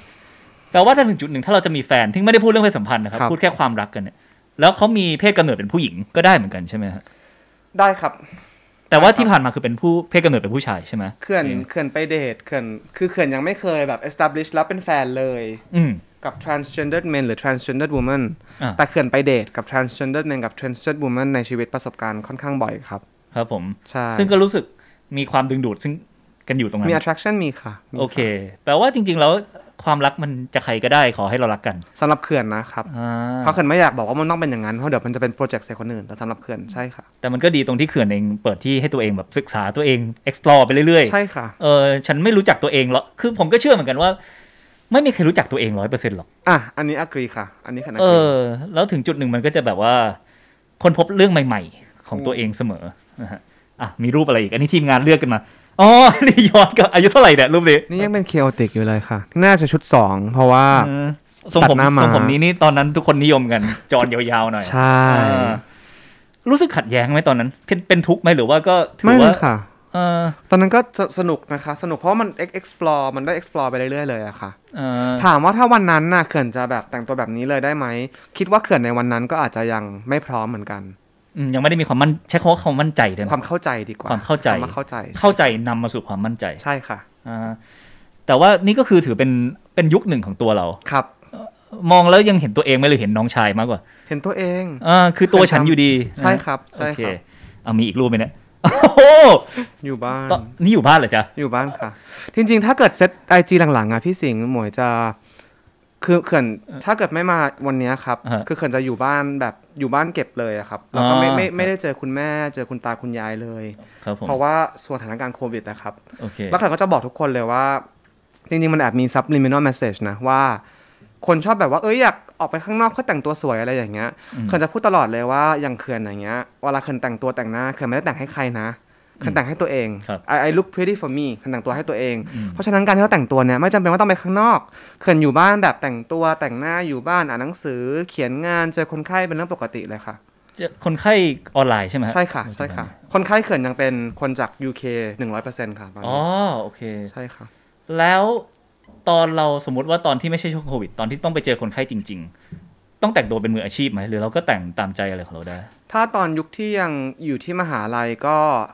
อาจจะอาจจะไม่ได้แบบมาถึงขั้นเนี้ยครับครับผมแต่ก็แต่งแบบที่อยากแต่งอะครับ แบบปัดขนตาแต่งหน้าใส่ผ้าพันคออะไรอย่างเงี้ยครับอ่าโอเค ซึ่งคนไข้เราก็ต้องแบบว่าไม่ไม่มีความจัดก่อนใช่ไหมเขาถึงจะเปิดใจให้เราได้ ถ้าเขาจัดอะอ่าเอาอันนั้นดึงเข้ามาในเซสชันได้เลยอะครับว่า I I I I wonder what's happening เอา here ทำไมยูต้องจัดด้วย is it you or is it me แบบ what's เออ happening here เพราะอ่าเราตรงเนี้ยให้เขา explore เลยว่าเออสำหรับเขาแล้วการ judge มันคืออะไรอ๋อทุกอย่างที่เกิดขึ้นใน therapy เนี่ย ใช้มาเป็น therapeutic approach ได้หมดเลยค่ะ โอเค งั้นมันเราก็ไม่ได้เลือกลูกค้าใช่ไหมฮะ ไม่ไม่สำหรับเขื่อนนะเขื่อนอืมไม่เลือกแต่ว่าเขื่อนจะไม่ทำงานกับคลินิกเขื่อนจะเขียนไปเลยว่าเขื่อนไม่ทำงานกับคนที่ที่หนึ่ง homophobic แต่ homophobic อย่างเดียวโอเคนะคะครับ homophobic และมี ประวัติของการใช้ความรุนแรงครับอ๋อโอเคเพราะเพมันราะว่าความเสี่ยงด้วยนะ เพราะว่าในห้องของการ therapeutic อย่างเงี้ยมันไม่มีทั้งกล้องไม่มีอะไรเลยอะครับเพราะมันต้องมี confidentiality หรือว่าความลับส่วนบุคคล 100%นะครับอ่าครับครับเพราะฉะนั้นเขื่อนก็ยังมีความกลัวว่าถ้าอยู่ลุกขึ้นมาเอามีดทำร้ายฉันแทงเขื่อนเขื่อนจะทำยังไงใช่โอเคซึ่งในเมืองไทยเพิ่งมีข่าวนะครับที่จิตแพทย์โดนแทงอืมใช่ครับโอ้โอเคฮะอะรูปสุดท้ายโอ้อันนี้หมวยธรรมชาติใช่เออ แต่งตัวเป็นนกไปหาช้าง คอนเซปต์มีคอนเซปต์ทุกรูปใช่แต่งตัวเป็นแต่แต่งตัวเป็นนกเป็นเนี่ยเป็นอะช้างเขาจะได้ไม่กลัวเราใช่ไหมคะเออแต่งตัวเป็นนกกับพุ่มไม้โอเค ผมก็เลยถามหน่อยว่า คือส่วนตัวผมเนี่ย ผมไม่ได้ซื้อเสื้อผ้าใหม่มาแบบเป็นชาติแล้ว เพราะว่าครับยิ่งหลังจากเลือกทำเรื่องสิ่งแวดล้อมมัน อะไรก็ไม่อยากได้ไปหมดอะเข้าใจครับ เออ แล้วก็ทีนี้มองยังไงว่าเรื่องเรื่องแฟชั่นกับเรื่องสิ่งแวดล้อมเนี่ยเพราะอย่างล่าสุดผมเห็นที่ LG ซึ่งครับเป็นเพื่อนผมเนี่ย เขาก็ยังแฟชั่นสุดๆเหมือนกันที่แต่ลูกว่ากอล์ฟใช่ไหมใช่ แต่ว่าเขาเลือกจะไม่ซื้อเสื้อผ้าใหม่เลยเขาเอาของเดิมมามิดครับกันแบบว่าทำเป็นอะไรของเขาไปหมดเลยครับเขื่อนเขื่อนมองยังไงว่าอยากทำอย่างนั้นบ้างไหมหรือว่ายังไงฮะคือหนึ่งเขื่อนก็อัด p t เสื้อผ้าอยู่แล้วแน่นอนอืมเขื่อนไม่เขื่อนไม่ใช้เป็นแบบ ถ้าจะพูดว่าไม่เสพฟาส t ์แฟชั่นเลยไม่ได้ เพราะโอเคว่าเขื่อนยังซื้อฟาส t ์แฟชั่นอยู่อะแต่เขื่อนเท่าถ้าเกิดทุกคนจะรู้ว่าเขื่อนเป็นคนที่ไม่ไม่ไปไม่ไม่ไม่ shop อะครับเขื่อนครับจะเอาของที่มีอยู่อะมา mix มาแมทช์อืมเอา แล้วเขื่อนก็เชื่อว่าเรื่องเสื้อผ้าเนี่ยเป็นการแบ่งต่อ พี่สิงห์เชื่อไหมว่าเสื้อผ้าของเขื่อนเนี่ยเขื่อน mix match เสร็จแล้วอะถ้ามีคน DM มาแล้วบอกว่าชอบชุดเนี้ยเขื่อนก็คิดในหัวนะนี่คือภาพที่เขื่อนคิดเองนะ ถ้าเขาชอบเขาอาจจะไปซื้อใหม่อ่าสิ่งที่เขื่อนทำคือเขื่อนส่งให้เขาเลยอย่างเงี้ยคอ่รับาก็คือแบ่งกันใส่ได้ทำหรือยังถ้าโอ้โหเขื่อนเขื่อนไลฟ์ที่แจกไปเลยอ๋อร้อยชุดอย่างเงี้ยอันนี้คือครับกิจกรรมเอาไปเลยที่ FC รู้กันใช่ไหมรู้ฮะครับรู้ครับเพราะเพราะเขื่อนว่าเชื่อเรื่องนี้มากว่า ถ้าอย่างน้อยเราให้เขาเขาอาจจะลดการ อ่าการบริโภคแล้วก็ใช่โอเคแล้วเขื่อนหนักกว่านั้นอีกนะครับ บางอันที่เขื่อนทำได้ครับเพราะการส่งไปรษณีย์ก็เป็นเวสอีกอืมเขื่อนเดินไปหรือว่าขับรถแบบพยายามขับรถให้ใกล้ที่สุด หรือว่าแบบให้ใช้แบบโอเคเปลืองที่สุดโอเคไปอย่างเงี้ยครับใช่ก็คือแฟชั่นมันมีได้แหละขอให้รู้ต้นทุนของมัน แล้วก็ส่งต่อให้คุ้มใช่คุ้มค่าที่สุดเขื่อนว่าเราเราอย่างเหมือนอยังเขื่อนอย่างเงี้ยครับเขื่อนเขื่อนก็ชัดเจนมากว่าแฟชั่นนี่จริง ๆ แล้ว environmentally มันก็ destroy ค่อนข้างเยอะนะครับครับถ้าเป็น fast fashion นะครับอืมแต่อย่างเขื่อนเนี่ยเขื่อนก็ชัดเจนเลยว่าเออเขื่อน เขื่อนยังอยู่ในจุดที่ยังเลิกเสพ fast fashion ไม่ได้อืมด้วยหลาย ๆ อย่างอืมแต่เลือกที่จะ aware มี awareness ได้ครับแล้วก็ทำให้ดีที่สุดในตรงที่เราต้องทำตอนเนี้ยครับ ใช่เขื่อนเห็นด้วยไหมว่าการเมื่อกี้เราพูดเรื่องประชาธิปไตยกับความเท่าเทียมทางเพศไปแล้วแต่มันจะลิงก์กันหมดแหละพอตื่นรู้ด้านสังคมด้านใดด้านหนึ่ง แล้วมันก็จะนำไปสู่การอยากตื่นรู้ด้านอื่น เรื่องสิ่งแวดล้อมก็เหมือนกัน yes yes yes เออเพราะฉะนั้นการตั้งเป้าว่า มองออกจากโลกของตัวเอง มันก็จะนำไปสู่การเรียนรู้อย่างไม่รู้จบครับ ใช่ครับไหมฮะ โอเคใช่ครับ อย่าง YouTube เขื่อนอย่างเงี้ยพี่สิงห์เขื่อนครับก็จะพูดตลอดเลยว่าแบบเรื่อง food waste อย่างเงี้ยครับอืมเพราะว่าแบบเขื่อนเห็นแบบหลายๆครั้งแบบใน YouTube ที่จะมีคอนเทนต์ที่เกี่ยวกับแบบทำลายอาหารหรือเอาอาหารมาทำเยอะๆ แล้วกินไม่หมดแล้วทิ้งอะไรอย่างเงี้ยอืมสำหรับเขื่อนมันคือมันครินจี้มากเลยอะครับ มันคือมันคือฟู้ดเวสแบบหนึ่งร้อยเปอร์เซ็นต์เลยอย่างเงี้ยอืมเพราะฉะนั้นใน YouTube ของเขื่อนอย่างเงี้ยเขื่อนจะค่อย ๆ แบบ สอดแทรกข้อมูลอย่างเงี้ยครับเราอาจจะแบบแค่แต่งหน้านะ แต่ในการแต่งหน้าอย่างเงี้ยเราพูพูดดนู่นพูดนี่ไปเรื่อยเราพูดเราค่อยๆพูดไปแต่เขาจะไม่รู้เขาเขาจะได้ยินผ่านๆอย่างเงี้ยครับอ่าใช่ครับผมเพราะเขื่อนน่ะผ่านมาแล้วกับการที่ไปห้องสัมมนาเปิดเลคเชอร์อะไรอย่างเงี้ย แล้วคนที่เขามาเขาก็ฟังฟังๆหลับหลับตื่นตื่นๆนะครับอืมอืมอืมแต่ทางกลับกันถ้าเรานั่งกินยำนั่งแต่งหน้านั่งเม้าท์อย่างเงี้ยเขาไม่รู้ว่านี่คือห้องเลคเชอร์อืม เขาก็ฟังไปเรื่อยๆอย่างเงี้ยครับ จริงๆ ผมก็ทำเหมือนกันนะ ผมอยากพูดเรื่องสิ่งแวดล้อม ผมก็ต้องไปปีนหน้าผาไปด้วยใช่พูดไปด้วยอะไรเงี้ยใช่ค่ะเออ ถึงจะฟัง ใช่มันมันเป็น approach นี้เลยพี่สิงห์ใช่เอมอยู่ดีๆ เราก็เกิดมาในโลกที่อินฟลูเอนเซอร์มีกระบอกเสียงดังซะเหลือเกินโอ้ยขนลุกเรื่องนี้ รู้เลยว่าจะมาทางไหน มาทางไหนอะแล้วคิดคิดว่าจะถามอะไร คิดว่าจะถามเรื่องคิดคิดเองนะครับ social responsibility ของ influencer นั่นด้วยป่ะครับแล้วก็เรารับมือยังไงกับการที่ อยู่ดีๆ เราต้องเป็นกระบอกเสียงให้คนจำนวนมาก ทั้งที่เราก็แค่อยากเป็นตัวของเราเองในตอนแรก ก็กลับมาที่เรื่อง social responsibility เลยอะค่ะ วันนี้อืมเรามีเสียง วันนี้เรามีคนที่เขาพร้อมจะรับฟังเรา หรือเขา follow ถ้า follow แล้วเนี่ยเท่ากับเขาเสพสื่อโดยที่ที่เขาให้ consent เราแล้ว แต่ว่าบางที feed มันบังคับดูเลยอย่างเงี้ยครับอืมเพราะฉะนั้นเราเรามี social responsibility ตรงนี้ครับ ซึ่งเขื่อนรู้สึกว่า influencer ทุกท่านอย่ารุมหมวยนะคะ ทุกคนที่ benefit จากตรงเนี้ยอืม ต้องมี awareness เราต้องเริ่มเรียนรู้เรื่อง social responsibility มาก ๆ เลยว่า you publish อะไร you ข้อความ subliminal message ของ you คืออะไรอืม you present คืออะไร เพราะว่าอย่าลืมว่า social media เนี่ย ถ้าเกิดเราคิดเป็น stat เลยเนี่ย ถึงแม้ว่าgen เยอะๆ ใช้ก็อยู่ แต่ว่าเด็กน้องๆ เล่นๆ ก็เยอะอยู่ แล้วน้องๆ นี่ก็คือเป็น gen ที่จะมาอยู่ต่อไปนึกออกไหมครับ เพราะฉะนั้นมันสำคัญมากเลยว่าสื่ออะไรอะไรออกมาเขื่อนเนี่ยเป็นหนึ่งคนที่เล่น TikTok กับ IG แล้ว report ประจำเลยครับเวลาเห็นคอนเทนต์นี้แล้วแบบเฮ้ยคอนเทนต์เนี้ยอืมแบบ no แบบ not productive ถึงขั้น toxic อย่างเงี้ยอืมเขื่อนกด report หรือไม่ก็เขียนอีเมลไปเลยนะครับ ว่าแบบเออ report คอยสอดส่องด้วย ใช่อ่าแคปส่งประจำเพราะว่าบางทีไม่ได้อย่างเงี้ยครับใช่อ่าอ่าอ่าโหฟังดูเป็นคนที่มีความรับผิดชอบต่อสังคมหลายเรื่องมากนะ ต้องมีพี่พี่เออสิงห์เพราะว่าอย่าลืมว่าโซเชียลมีเดียอืมแฟนๆ เพลงเขื่อน ทุกคนที่ฟังเขื่อนให้ feedback เขื่อน คือคนที่ ทำให้พี่สาวเขื่อนได้ไปโรงพยาบาลเพื่อมียากิน ให้คุณแม่เขื่อนได้มียาทาน ให้เขื่อนดูแลพนักงานที่บ้านได้อีก 30 กว่าคน ให้เขื่อนได้ไปเรียนต่างประเทศ เพราะฉะนั้น I owe the so I owe social responsibility 100%เลยค่ะ แล้วเขื่อนเอาแวร์เรื่องนี้มากๆแบบมาก ๆเลยค่ะ เพราะฉะนั้นถึงบอกไงว่าเรื่องหอยเหม็นนะครับสำหรับเขื่อนอะทุกคนพูดถูกครับการขอโทษไม่พออมแต่สิ่งที่เขื่อนไปทำก็คือ ไปเรียนที่ไม่ได้เรียนแค่แบบอ่าน Google จบนะครับครับเรียนที่เป็น academic ที่ได้ไปเรียนได้ไปประสบการณ์เป็น life experience จริง ๆ เลยโอ้ผมฟังแล้วผมรู้สึกผมก็ได้เรียนรู้จากเขื่อนไปด้วยนะคนก็ได้ว่าเรียนรู้จากพี่สิงห์โอ้ครับแบบเพราะว่าบางทีเราคิดว่า เรารับผิดชอบถึงจุดหนึ่งอะเออมันก็โอเคแล้ว แต่เขื่อนไปไกลกว่านั้นอีก เราต้อง breathe live live live the life เลยอะครับโอเคใช่อะ งั้นกลับมาในฐานะนักจิตบำบัดได้ค่ะ การที่ชอบ energy ได้ค่ะ การที่เราเอ่อ ใช้ชีวิตอย่างใช้คำว่าจริยธรรมได้ไหมอย่างรับผิดชอบต่อสังคมค่ะไม่ใช่แค่ครอบครัวเราเอง แต่ว่าออกไปทำอะไรก็ตามแต่ในประเด็นต่างๆเหล่านี้ค่ะมันเติมเต็มหรือว่ามันมีส่วนสำคัญกับการดูแลสุขภาพจิตคนยังไงบ้าง ของตัวเราเองนะ ของผู้ออกไปช่วยเหลือสังคมเอาไม่ใช่คำว่าช่วยของเราใช่ไหมอ่าครับของเรา กับเขื่อนคือหนักมากครับ เพราะว่าอืมกว่าเขื่อนจะเขื่อนไม่สามารถถ่ายคอนเทนต์แล้วแบบ publish ได้เลยอะครับเขื่อนถ่ายคอนเทนต์หรือเขื่อนถ่ายรูปหรือสีเสื้อผ้า ว่าเราเอาวัฒนธรรมเขามา appropriate หรือเปล่าอืมเดี๋ยวเดี๋ยวอธิบายให้ฟังเพิ่มเติมว่า appropriate คืออะไร เราแบบคอนเทนต์ที่เราพูดออกมาคำที่เราใช้ เราจะไปสัมมนาสคริปต์ของเขื่อนหรือคอนเทนต์ที่เป็นคอนเทนต์แค่สิบนาทีเนี่ยเขื่อนตรวจแล้วตรวจอีกแล้วผ่านฟิลเตอร์ทีมงานแล้วเขื่อนตรวจอีกทีหนึ่งอย่างเงี้ยครับอืมมันทำให้เขื่อนมีค่อนข้างค่อนข้างเครียดเรื่องนี้มากอืมแต่คืออย่างที่เขื่อนบอกนะครับ ความรับผิดชอบไม่ได้แปลว่า rainbow มีความสุข ความรับผิดชอบมาพร้อมกับหน้าที่ เพราะฉะนั้นมันต้องทำครับ เพราะฉะนั้นกับเขื่อนเนี่ยพี่พี่สิงห์ถามว่าแล้วกับสุขภาพจิตเขื่อนเป็นยังไงอืมทางด้านที่เป็น activist มันค่อนข้าง fulfill อืมแต่ทางด้าน state of แบบความสบายใจ relax อะไรอย่างเงี้ย คือมันน้อยมากเลยครับ เพราะว่าเขื่อนต้อง make sure ว่าเท่าที่เขื่อนรู้เนี่ย มันฟิลเตอร์ได้ที่สุดแล้วนะ อืมอืมอืมการฟิลเตอร์มันจะช่วยสร้างสังคม ที่ดีจริงหรือเปล่าอะซึ่งคำถามในแง่นี้ที่ดีคือครับผมผมพูดว่าถ้าสมมติว่าเราต้องพูดทุกอย่างที่มัน politically correct หมดค่ะพูดแบบว่าค่ะรวบรวม inclusive หมายถึงว่าครับคิดถึงคนทุกกลุ่มอะไรค่ะมันจะสร้างไปสู่โลกที่ safe ซะจนคนบอบบางเกินไปหรือเปล่าอืมเออซะจนแบบได้ยินอะไรไม่เข้าหูปุ๊บโกรธทันทีอย่างนี้หรือเปล่าครับเออเขื่อนว่าดีนะ พี่สิงห์ bring topic อันนี้ขึ้นมาดีมาก เพราะว่าอันนี้ก็เป็น critique เป็นการเป็นการวิจารณ์อันหนึ่งที่ เฮ้ย เราเข้าสู่ยุคอะไรเนี่ยที่พูดอะไรก็ไม่ได้อืม แล้วแล้วเราจะไปต่อยังไงนึกออกไหมครับเขื่อนก็จะเขื่อนก็ work กับตรงนี้มาสักพักแล้วแล้วก็เป็นการแบบตอบกลับไปได้ หรือว่าใช้เป็น critique กลับได้ constructive critique ก็คือว่า การที่อะไรมันเคยโอเคแต่ก่อนนะครับ ไม่ได้แปลว่ามันโอเคนึกออกไหมครับอืมเรา normalize มันซะจนมันมัน toxic มากๆไปเลยนะครับฮะไอ้ยุคเนี้ยที่มัน sensitive อะเพราะว่าแต่ก่อนนะเราดันไป normalize คือเรากดมันมาเยอะ เรา oppress ใช่ไหมมันเยอะมากอืมแล้วพอยุคเนี้ยมันชัดเจนอะพวก you อะแหละที่รู้สึกว่ามัน normal มันเลยกลายเป็นไม่ normal เลยครับอืม จริงๆเขื่อนชอบนะเขื่อนต้องบอกเลยนะว่า ถ้าเขินสามารถนั่งทายมาชีนตัวเองได้เขินอยากแบบไปเป็น Gen Z อะครับเจนซีคือวัย Generation C อะครับวัยเด็กใช่ไหมอายุอายุถึงยี่ห้าถืที่อว่าเด็กเจกนว่าซีเขินไหมนะครับเพราะเขินเป็นเมเลนอแล้วเมเลนอแล้วก็คือเป็น Gen Z ก็อายุขงสิตับวเจ็ดงสิบแปดใช่ไหมช่วงใช่นี้เพราะเด็กอ่า Gen ครับ Z เนี่ยแหละเป็นเด็กที่เขาเกิดมาพร้อมกับที่เขาเขามีเครื่องมือในการหาข้อมูล ความรู้อะไรเพิ่มขึ้นทำให้หลาย ๆ อย่างเนี่ยเปลี่ยนไปได้เพราะ Gen Z นี่คือเยอะมากเลยนะครับ อืมครับผมให้คะแนน Gen Z เต็มร้อยเพราะว่า ในวันที่เขินวัยยังวัยเท่าเขาอะเขินยังแบบ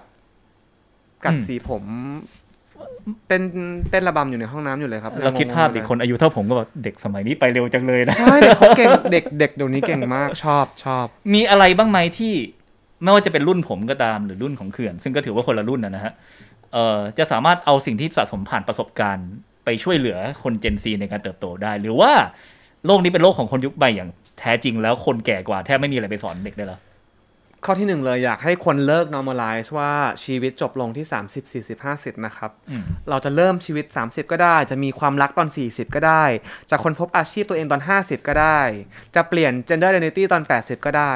เขินเชื่อว่าชีวิตมันคือ process มันไม่มีอันไหนคือพีคหรืออันไหนคือถูกต้องหรืออันไหนคือแก่ อันนี้คือข้อที่หนึ่งอืมข้อที่สองเขื่อนว่าสิ่งเราที่จะช่วยพี่สิงห์หรือเขื่อนนะจะช่วยผลักผลักน้องเจนซีได้เนี่ยที่เราสามารถแชร์เขาได้ที่เขื่อนนึกออกตอนนี้แล้วนะครับ ก็คือประสบการณ์ชีวิต lived experience อืมเพราะตรงเนี้ยถึงแม้ว่าน้องเจนซีเขาอาจจะดึงข้อมูลได้100%อย่างเงี้ยเยอะมาก แต่สิ่งที่เขามีก็คือชั่วโมงบินเขายังน้อยกว่าเรา เพราะว่าเราเราก็ได้ผ่านอะไรมาบ้างใช่ไหมครับเพราะฉะนั้นทั้งสอง generation น่ะสามารถแชร์ตรงนี้กันได้อืมอืมเขินชมมากเขินชมมากเลยว่าน้องๆ Gen Z เนี่ยเก่ง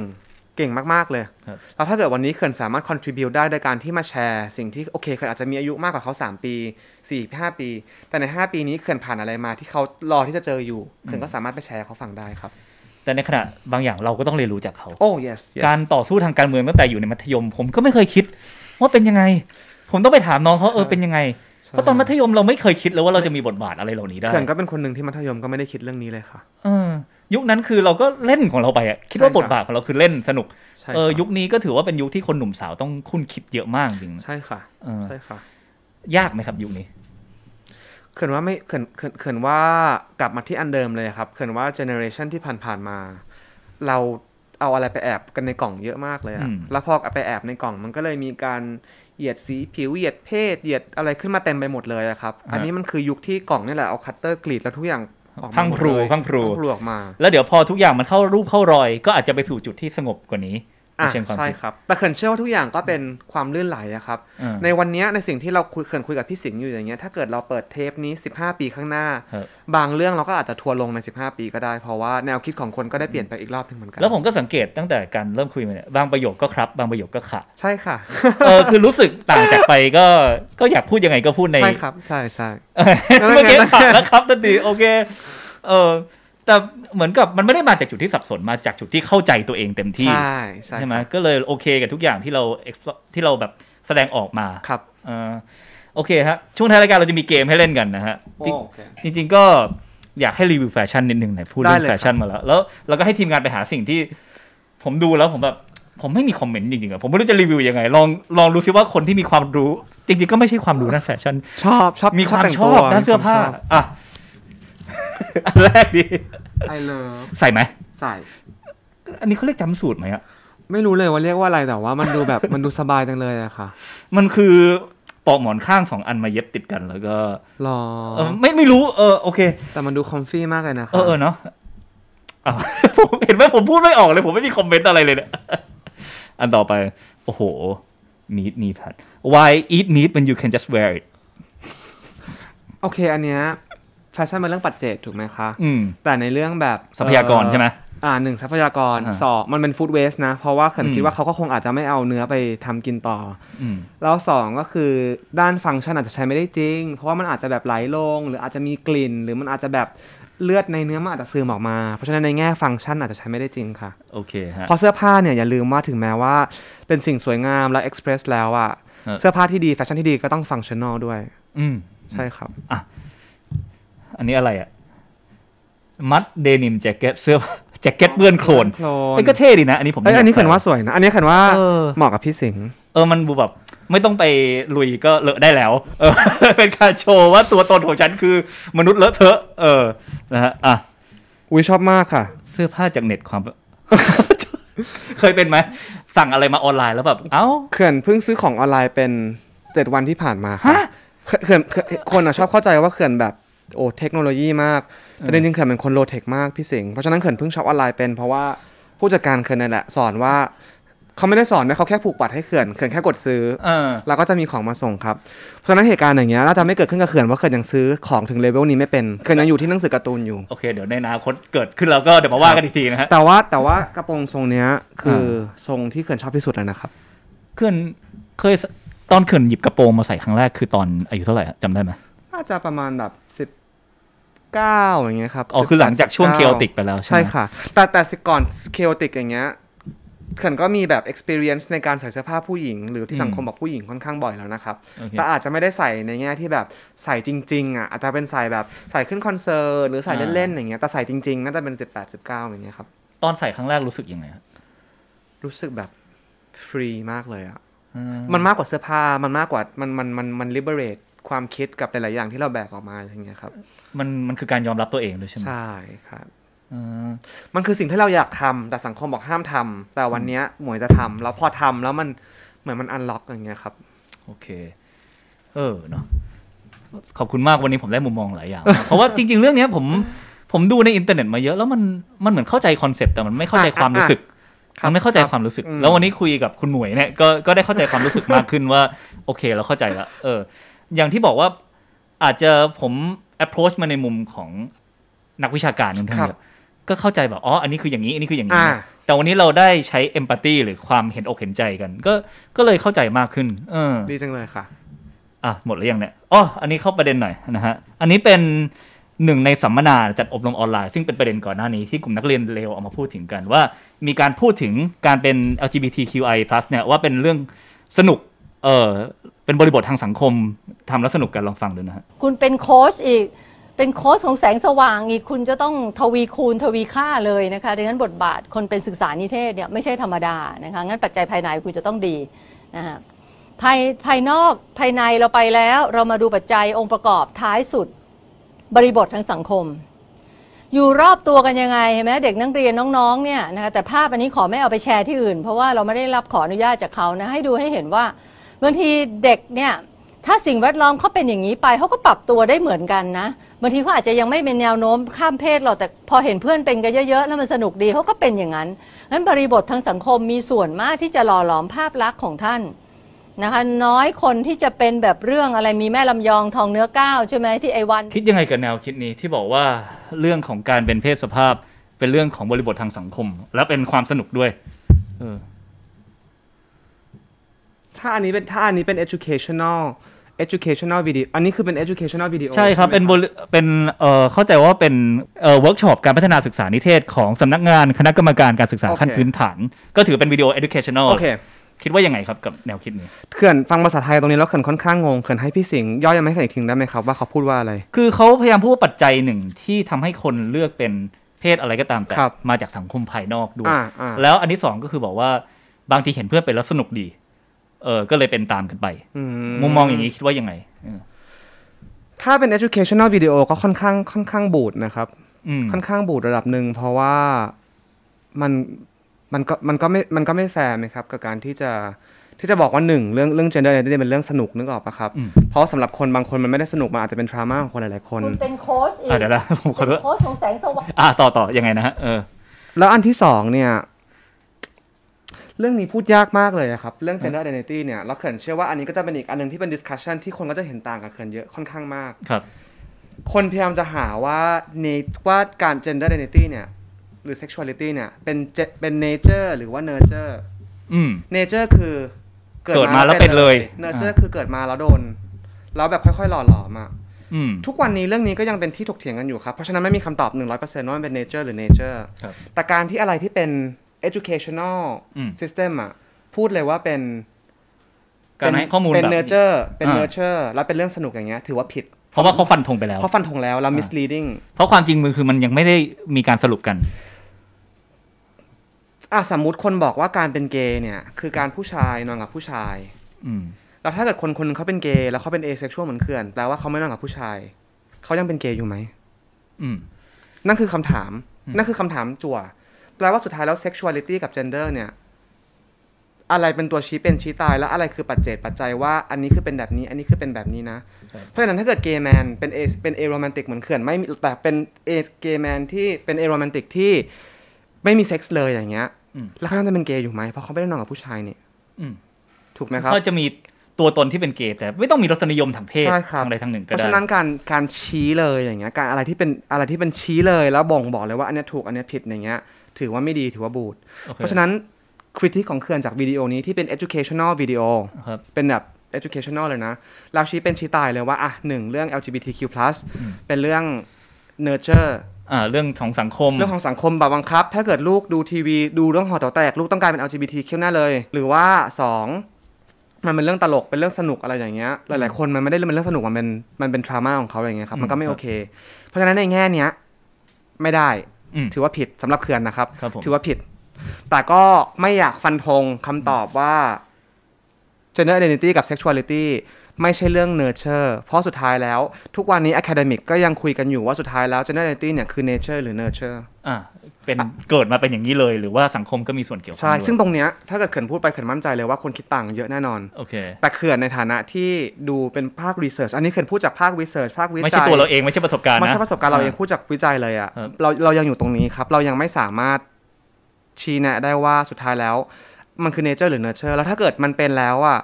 อะไรเป็นตัวตัดสินนะว่าอันนี้คือเกย์อันนี้คือไม่เกย์อันนี้คือเลสเบี้ยนอันนี้คือไม่เลสเบี้ยนอย่างเงี้ยครับถ้าเราบอกว่า identity ของเราคือเลสเบี้ยนคือจบครับไม่มีใครมีสิทธิ์มา question เรา มันเป็นเรื่องส่วนตัวมันเป็นเรื่องส่วนตัวอืมแต่การชี้เป็นชี้ตายเลยว่าคนเนี้ยเป็นเลสเบี้ยนคนเนี้ยเป็นเกย์อะไรอย่างเงี้ยเอาเอาหนึ่งเราไม่มีสิทธิ์ทำอย่างนั้น gender identity ห้ามชี้เป็นชี้ตายคนอื่น แต่สองเรามีสิทธิ์อะไรไปชี้ เพราะเรายังเรายังแตกคำว่า deconstruct คำว่า gender ยังยากเลยครับ ว่าอย่างที่เคยบอกไปเลยครับอะแล้วถ้าเกิดเป็นเกย์แล้วเป็น aromantic เราไม่มีเซ็กส์กับผู้ชายเลย แล้วยังจะเป็นเกย์อยู่ไหมอืมอะไรอย่างเงี้ยครับใช่อืมมันเป็นเดลิม่ามากเรื่องนี้ แต่ถ้าเกิดกลับมาที่เรื่องนี้ครับ อันเนี้ยถือว่าบูดครับโอเคใช่เพราะฉะนั้นคนที่มีบทบาทในการ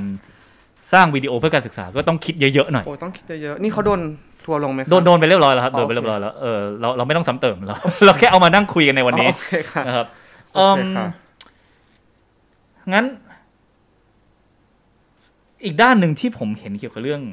เพศสภาพพอมันเป็นลิงก์กับเรื่องการเมือง มันจะมีอีกปัญหาหนึ่งซึ่งเกิดมาจาก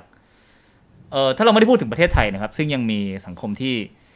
ที่มีการปิดกั้นแล้วก็มีการกดขี่ไม่ว่าจะทางการเมืองหรือทางทางชนชั้นทางเศรษฐกิจหรืออะไรหลายๆอย่าง แต่พอเราพูดถึงอเมริกาเนี่ยกลุ่มฝั่ง conservative เนี่ยเขาก็จะมีแนวคิดต่อต้านไอเดียพวกนี้ค่ะค่อนข้างเยอะ ซึ่งแน่นอนมันก็มี conservative ที่แบบ far right ไปเลยที่เอาเรื่องเรื่องชายเป็นใหญ่ หรือเอาเรื่องศาสนามาอ้างโอเคอันนั้นก็เป็นแนวคิดหนึ่ง แต่อีกแนวคิดหนึ่งเขาพูดแล้วอาจจะฟังดูมีเหตุผลกว่านิดหนึ่งนะครับ ในเชิงว่าการเหมือนการเมืองฝั่งซ้ายอะฝั่งลิเบอรัลอะเน้นภาวะว่ากลุ่มไหนโดนเป็นเหยื่อมากกว่ากัน เอ่ออาจจะเริ่มจากผู้หญิงรู้สึกเป็นเหยื่อก่อน จากนั้นก็ไปสู่เพศสภาพต่างๆ รู้สึกเป็นเหยื่อ แล้วก็พอไปเบรกเบรกเพศสภาพเป็นกลุ่มมากมายจำนวนมหาศาลแล้วทุกคนเคลมความเป็นเหยื่อหมด เออ ก็ทำให้แบบความเป็นเหยื่อเหล่านั้น ก็จะนำมาซึ่งกระบอกเสียงที่ดังขึ้น ฟังฉันสิเพราะฉันเป็นเหยื่อนะ แล้วพอมันมี มีแค่กลุ่มสองกลุ่มยังไม่เท่าไหร่ แต่พอเป็นสิบกลุ่มยี่สิบกลุ่มร้อยกลุ่มเออนี่ไม่ใช่แค่เรื่องเพศอย่างเดียวแต่เรื่องสีผิวต่างๆ ด้วย ทุกคนก็จะบอกว่าฉันโดนกดขี่มาอย่างงู้นอย่างนี้ครับเออจนถึงจุดหนึ่งที่ฝั่งคอนเซอร์ t ทีฟก็รู้สึกว่า พวกคุณแข่งขันกันเป็นเหยื่อหรือเปล่าอะได้เออแข่งขันกันถูกกดขี่หรือเปล่าเข้าใจอย่างเงี้ย concept เออคิดว่าจะตอบยังไงครับผมเพราะฉะนั้นสำหรับเขื่อนคือมันค่อนข้างชัดอะมันก็คือหนึ่งกลุ่มเลยที่จะบอกว่าเอาพวกยูเยอะมากเลยอย่างเงี้ยครับแต่ฝั่งนี้เขาก็ชัดมากว่าก็พวกยูอะแหละที่ไม่ให้ไอเข้ามา คนที่ ใช้คำว่าลำคาญแล้วกันลำคาญการเคลมความเป็นเหยื่อ ก็คือคนที่ไม่เคยเป็นเหยื่อมาก่อน yeah I ไม่ไม่สามารถ conclude ได้ แต่ว่าอ่าฮะ most likely ก็น่าจะเป็นอย่างนั้นครับก็คือความเข้าใจมันเลยไม่เกิดตรงนั้นใช่ใช่ไหมค่ะก็ก็ภาวะตอน Black Lives Matter ออกมาไงครับครับ หลาย ๆ ครั้งก็จะมีอีกกลุ่มหนึ่งที่ออกมาว่า no it's not Black Lives Matter it's all life matter ชีวิตทุกชีวิตสำคัญหมด แล้วทุกคนก็บอก excuse me นึกออกไหมเราคงไม่ไป เราคงไม่ไปงานสัมมนาออทิสติกอ่าเราบอกว่า all mental health problem matters อย่างเงี้ยอืมเพราะตอนนี้เรากำลังโฟกัสกับ autism อยู่ มันมีประเด็นเรื่องนี้โดยเฉใช่พาะกับอยู่ Black Lives Matter เพราะฉะนั้นเนี่ยเราจะเห็นเลยว่าตรงเนี้ย fra- fra- fragility หรือว่าความอ่อนไหวของตรงนี้คือค่อนข้างชัดเจนมาก มันไม่เกี่ยวกับคุณเลยครับมันเกี่ยวกับ Black Lives Matters movement ตรงนี้ แต่ครับคุณยังจะมานั่งเคลมว่า all lives matter อยู่อืมพอเห็นภาพไหมครับ ครับ อันนี้ก็เหมือนกันว่าก็ก็ฉันจะมีส่วนแล้วก็ฉันเป็นหนึ่งอะทำไมอะอยู่กำลังเอาไอออก ฝั่งนี้เขาก็ต้องบอกอยู่ว่าเออก็ problem ของเรามันเกิดขึ้นมาอยู่ตรงนี้อยู่ เราโฟกัสตรงนี้อยู่อืมซึ่งคอนเซปต์นี้ คนก็ยังคนก็ยังงงๆกันอยู่นะครับอย่างเขื่อนอย่างเงี้ย ตอน up ใน Facebook ส่วนตัวเรื่อง Black Lives Matter ใช่ไหมครับทำ awareness เพราะว่าเขื่อนมีความรู้สึกเองว่า Southeast Asia คนค่อนข้าง support น้อยครับแล้วพอเป็นเรื่องอะไรที่ไกลตัวเราอะบางที หน้าที่ของฝั่งเราทำคนไม่พออะไรที่มันใกล้ตัวเราอย่างเงี้ยครับเคยรู้สึกว่าหลาย ๆ ครั้งไม่เหมารวมนะครับ คนไทยทำไมไม่ค่อยเห็นอย่างเงี้ยครับครับ เพราะฉะนั้นขันก็ advocate เรื่องนี้หน่อยเออมันมีเรื่องนี้เกิดขึ้นอยู่นะ เราลอง reflect มาไหมว่ามันจะเกี่ยวอะไรกับบ้านเราได้บ้างอะไรอย่างเงี้ยหลาย ๆ ครั้งในคอมเมนต์ที่เพื่อนเขียนที่เป็นคนข่าวอะไรเงี้ยครับครับก็จะมาเขียนแบบคอมเมนต์ว่าแบบ no Cohen แบบ all life matters อย่างเงี้ยอืมซึ่งเราก็ต้องนั่งแบบสัมมนาไปอีกครึ่งชั่วโมงว่าโอเคทำไมอันนี้มันถึงไม่โอเคที่จะพูดอย่างนี้ ซึ่งเส้นแบ่งมันมีทุกเรื่องเลยตั้งแต่ใส่หน้ากากหรือเปล่า ยันฉีดไวรัสเอ่อฉีดวัคซีนไหมอะไรอย่างเงี้ยนะครับทั้งที่ความจริงบางเรื่องมันไม่ควรจะเป็นประเด็นทางการเมืองแบ่งฝ่ายด้วยซ้ำสุดท้ายก็เป็นอย่างนั้นอยู่ดีครับนะฮะ แต่ว่าเมื่อกี้พูดแล้วว่าเรื่องไกลบ้านก็เรื่องหนึ่งกลับมาถึงบ้านเราเนี่ยเออเขื่อนได้พูดเรื่องการเมืองในประเทศเยอะขนาดไหน พูดตลอดเลยครับโอเคเขื่อนเขื่อนเป็นหนึ่งคนที่เขื่อนไปม็อบเขื่อนไปอืมม็อบแล้วเขื่อนก็แบบอ่าพูดแล้วเดี๋ยวมันจะกระทบหลายคนอย่างเงี้ยครับคือเขื่อนไปม็อบแล้วก็ไปแบบไม่ได้ชงฉางนะครับครับก็คือไปแล้วก็ไปเป็นกำลังให้น้องๆนึกออกไหมครับ ไปนั่งอืมถ้าเกิดน้องๆต้องการน้ำต้องการ การส่งต่อต้องการคนไปนั่งข้างหน้าไหมเผื่อรถน้ำมาอะไรอย่างเงี้ยอืมนั่นคือสิ่งที่เขื่อนรู้สึกว่า ในวัยคนที่วิ่งไม่ค่อยเร็วแล้ว ก็นั่นเป็นหน้าที่ของเขื่อนได้ทำได้เป็นกองกำลังให้ครับอืมครับ ถ้าแต่ถ้าเกิดจะพูดเรื่องก่อน call out ในโซเชียลมีเดียอะไรอย่างเงี้ยเขื่อนทำอยู่แล้วครับอืมครับ แต่ถ้าเกิดในเรื่องโซเชียลในเรื่องของ movement ของการไปม็อบอะไรอย่างนี้เลยอะครับแน่นอนครับเขื่อน support หนึ่งร้อยเปอร์เซ็นต์เลยครับอืมเอ่มแล้วการเรียกร้องให้ดาราออกมา call out คิดว่าเป็นยังไงครับปรากฏการณ์นี้ คือในแง่หนึ่งแน่นอนอย่างที่เขื่อนบอกเมื่อกี้ว่า ทุกสตางค์ทุกบาทเขื่อนรู้สึกว่ามันครับมาจากผู้สนับสนุนครับเราก็ต้องเราต้องรับผิดชอบต่อพวกเขาครับ ส่วนอีกด้านหนึ่งคนก็บอกว่ามันกดดันไปหรือเปล่าในบอกประชาธิปไตยไงทำไมคนไม่ออกมาก็ต้องด่าด้วยอะไรเงี้ยมมเขื่อนขออนุญาตคริติกแบบที่เขื่อนคิดจริง ๆ เลยนะครับครับ ก็คือว่าทุกคนมีสิทธิ์มีเสียงในการ call out ของตัวเองครับแต่ถ้าการตัดสินใจของคุณบอกว่าคุณไม่ call out เพราะคุณเป็นกลาง สถานการณ์ตอนเนี้ย ถ้าการเป็นกลางจริงๆ เท่ากับประชาชนตายสำหรับเขื่อนมันไม่ใช่กับการเป็นกลางอะครับอืมอันนี้คือมุมมองของเขื่อนครับ ใช่ แล้วเขื่อนกลับมาที่ว่าดารา แน่นอนยังคงคอนเซปต์นี้อยู่นะ ว่าทุกคนมีสิทธิ์ call out หรือไม่มีสิทธิ์ call out เพราะมันคือประชาธิปไตย แต่ในวันที่ประชาชนกำลังตายอะไรหลายๆอย่างกำลังเกิดขึ้นครับแล้วคุณบอกคุณเป็นกลางแล้วคุณไม่ call out อย่างเงี้ยเขื่อนว่าตรงนั้นน่ะ ไม่เป็นกลางแล้วอืมแล้วถ้าอย่างนั้นนะอย่าบอกว่าเป็นกลางต้องบอกเลยว่า เออ ก็ไม่ได้ support การ call out จบ อืมอย่าใช้คำว่าเป็นกลางเพื่อมาเป็นทุ่งลาเวนเดอร์ค่ะ อันนี้คือในมุมมองของเขื่อน ถ้าคุณบอกว่าอยู่ฝั่งนู้นไปเลย ยังจะโอเคกว่า บอกว่าเป็นกลาง เขื่อนว่าสำหรับเขื่อนมันมันมันมากกว่าสองฝั่งอะค่ะอ่าโอเค คือคนชอบแบ่งกันอุ้ยไม่ฝั่งนี้ก็คือฝั่งนี้จริงๆมันมีหลายฝั่งมากครับแต่ถ้าคุณใช้คำว่าเป็นกลาง คือแบบเป็นกลางจริง ๆ อย่างเงี้ย แต่เลือกที่จะแบบไม่ได้ support ในตอนนี้นะอืมเขื่อนว่าอันนั้นมันก็ไม่ใช่เป็นกลางที่แท้ทรูอะครับครับผม ถ้าเป็นกลางที่แท้ทรูอาจจะเป็นตอนที่แบบมันไม่ได้มีเหตุขนาดเนี้ยแบบทุกคนอืมบุคลากรทางการแพทย์ได้วัคซีน ทุกอย่างโอเค ทุกอย่างแบบทุกอย่างโดนขึ้นมาโดยการเป็นดิมอคราซีโหวตหนึ่งร้อยเปอร์เซ็นต์อย่างเงี้ยแล้วมีความแตกต่างแค่เรื่องความคิดใช่ไหมเออเขื่อนว่าอันนั้นน่ะเป็นกลางโอเคแต่ถ้าในวันที่คนล้มตายประชาชนต้องออกมาช่วยกันเองอืมเขื่อนต้องเปิดหอพัก ในตอนที่ไฟไหม้ให้ผู้ประสบภัยไฟไหม้มาพัก เพราะว่ารัฐบาลเข้ามาช่วยอันนี้ก็เข้าเรื่องรัฐบาลแล้วรัฐบาลมาเข้ามาช่วยช้ามากอย่างเงี้ยครับเขื่อนรู้สึกว่าความเป็นกลางตรงนั้นน่ะ มันเป็นความเป็นกลางที่ไม่จริงอะเป็นความเป็นเป็นกลางแบบทุ่งลาเวนเดอร์อะครับคือเอาตัวเองออกจากปัญหาไปแทนใช่แต่เขาก็มีสิทธิ์ที่จะไม่พูดอืมแต่อันนี้ก็คือเป็นแต่ถ้าโดนทัวร์ลงก็ต้องรับไปเพราะนั่นคือสิ่งที่มาพร้อมการใช้สิทธิ์ในการไม่พูดของเขาก็ถ้าเกิดการเป็นดาราแล้วเป็นคนของประชาชนแล้วครับคุณจะโฟกัสแต่ด้านบวกไม่ได้อืมถ้ามันมีด้านลบด้วยก็ต้อง embrace ตรงเนี้ยครับ โอโอเคครับผมอะ ช่วงสุดท้ายของเราละมีปัญหาปรึกษาเขื่อนได้เลย เห็นว่ารับคำปรึกษาเยอะได้ค่ะนะฮะนี่ผมชอบมากทุกครั้งที่ผมขึ้นเรื่องใหม่เขื่อนจะเด้งมาได้ค่ะเหมือนส่งพลังให้เราโอ้ยตะคริวกินสองเทปแล้วนะครับตะคริวกินเนี่ยเออโอเค เรื่องแรกอันนี้ทีมงานก็เตรียมมาให้นะครับว่าจะปรึกษาเรื่องประเด็นร้อนผู้หญิงมีสิทธิ์โนบาคิดเห็นอย่างไรอ้าวปรึกษาครับหนึ่งร้อยเปอร์เซ็นค่ะ ไม่ต้องคิดเห็นเลย แน่นอนหนึ่งร้อยเปอร์เซ็นค่ะ การบังคับ หนึ่งมันคือเรื่อง my body my choice อยู่แล้วอืมถ้าเกิดผู้หญิงเขาจะไม่อยากใส่บรา อันนั้นคือสิ่งที่เขาเลือก my body my choice ครับ movement นี้เขื่อนที่อังกฤษเขื่อนไปประท้วงประจำเลยครับอืมว่าผู้หญิงมีสิทธิ์ที่จะโนบราครับผม แล้วหลาย ๆ ครั้งคริติคที่จะเกิดขึ้นจากคอนเซอร์เวทีฟก็คืออ้าวแล้วถ้าเกิดผู้หญิงโนบรา มันไม่เรียบร้อยทำให้ผู้ชายมีอารมณ์อย่างงู้นอย่างนี้อย่างนั้น แล้วทางกลับกันล่ะคะแล้วทำไมผู้ชายถอดเสื้อได้อย่างนั้นนะแล้วถ้าเกิดผู้หญิงเขามีอารมณ์บ้างนึกออกไหมครับแล้วถ้าเกิดปัญหาคือผู้ชายมีอารมณ์ผู้ชายก็ต้องจัดการกับปัญหาตัวเองค่ะ เราเป็นมนุษย์ค่ะเราคือไม่ได้มีเป็นอารมณ์ไม่ผิดแต่ว่ามีอารมณ์แล้วทำเกินเลยไปอันนั้นถึงผิดใช่ไหมใช่ใช่นั่นแปลว่าถ้าผู้หญิงโนบาผู้ชายจะมองก็ไม่ใช่เรื่องผิดถูกไหมหรือไงอะนะแต่ก็ต้องเออมีต้องมีการเรื่องเคารพค่ะ การโอเคที่ผู้หญิงแล้วจะโนบราไม่ได้การที่ใส่โนไม่ได้ใส่บรา ไม่ได้แปลว่าให้ consent กับการมองนะครับ เพราะว่าการมองยังนับว่าเป็น sexual harassment ได้อยู่ การไม่ได้ใส่บราไม่ได้แปลว่าให้ consent ในการ sexual harassment ได้ต้องต้องแยกก่อน โอเค งั้นการโนบราคือการแต่งตัวอย่างที่เขาต้องการอยากต้องการก็เขาไม่อยากใส่อย่างเงี้ยค่ะอ่าฮะซึ่งได้ค่ะ แล้วพอเขาออกไปสู่ที่สาธารณะครับ ครับ สมมุติว่ามีคนมอง มันสามารถมองได้ยังไงได้บ้างว่า เป็นความผิดของผู้มองเหรอ หรือว่า คือเราพอมันเป็นพื้นที่สาธารณะ แล้วรูไหนบ้างที่มันต้องใช้ในการทำอย่างนี้ เขื่อนว่าถ้าเกิดมองเนี่ย ถ้าเกิดมองเป็นมองผ่านๆหรือมองอย่างเงี้ยมันโอเคครับ แต่ถ้าเกิดโอเคเราพูดถึงการมองสิ่งที่เขื่อนนึกถึงตั้ตองนใจแรกเลยคือมองอย่างเงี้ยมองนะอ่าโอเคอันนี้คือ sexual harassment ก็คือไม่ได้โอเคครับได้ต่อให้เขื่อน ต่อให้เขื่อนใส่เสื้อผ้า อันนี้อืมอายุตัวอย่างง่ายๆนะพี่สิงห์ฮะหมวยใส่เสื้อผ้าใส่กางเกง เรียบร้อยอืมแล้วคนมามองก้นเขื่อนอย่างเงี้ยเขื่อนก็ไม่โอเคนะครัโอเคถึงแม้ว่าเขื่อนจะใส่กางเกง เพราะนั่นก็คือ sexual harassment เหมือนกันการโนบราถ้าเกิดเขาโนบราแล้วยูมองมันก็ไม่โอเคค่ะโอเค เพราะว่า ผมเองเนี่ยบางทีในฐานะผู้ชายเนี่ยเราก็สับสนเหมือนกันว่าอะไรบ้างที่เกินเลยไป อะไรที่ยังโอเคในนอมสังคม เช่น วันก่อนผมนั่งคุยกับคุณช่อ คุณช่อก็บอกว่าการทักทายบางทีก็ไม่โอเคแล้ว ถ้าแบบว่าทักในเชิงมีนัยยะแบบเอ้ยเฮ้ยคนสวยอะไรอย่างเงี้ยเออกับการแบบโอ้ยสวยจังเลยนะกับเฮ้ยคนสวยก็คนละความหมายกันแล้วประมาณนี้ calling ใช่ค่ะเอ่อซึ่ง calling ผมเองในฐานะผู้ชายผมก็ต้องเรียนรู้อยู่เรื่อยๆนะว่าตกลงมันอะไรยังไงบ้างเออเพราะว่าเราไม่รู้มาตรฐานมันคืออะไรยังไง ยกตัวอย่างง่ายๆถ้าเกิดยูมีคอนเซิร์นว่าจะคุยกัน อืม สวัสดีครับ เฮ้ยสวยขึ้นนะ อันเนี้ยโอเค อืม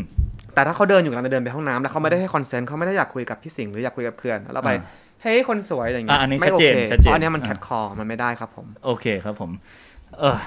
ประเด็นต่อไป เราเป็นผู้หญิงคนหนึ่งที่ขนขาเยอะมาก เพราะฮอร์โมนเพศชายเราเยอะ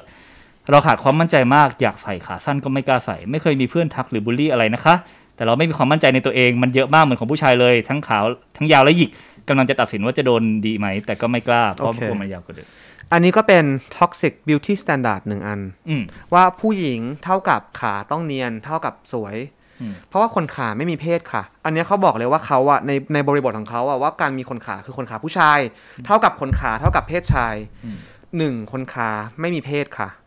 สองอันเนี้ยคือเขากำลังอยู่ใน narrative ของ toxic beauty standard ว่าขาที่สวยหรือขาของผู้หญิงก็คือขาที่ซึ่งจะเขาต้องไม่ได้ toxic กับคนอื่นเขา toxic กับตัวเองเขากำลังใช่ไหมเขากำลังอยู่ในบริบทที่ toxic อยู่อ่าโอเคถ้าอย่างเงี้ยมาทำงานหนักเขื่อนแล้วก็จะค่อยๆค่อยๆแยกบริบทสังคม ค่อยๆแยกว่าเวลาบริบทสังคมอันเนี้ยแล้วถ้าเกิดเราไม่โกนขนขาเราจะเกิดขึ้นในตัวเราเพราะถ้าเกิดเราลองโกนเราค่อยๆแยกทีละปัจเจกปัจจัยออกมาได้ไหมอย่างเงี้ยครับใช่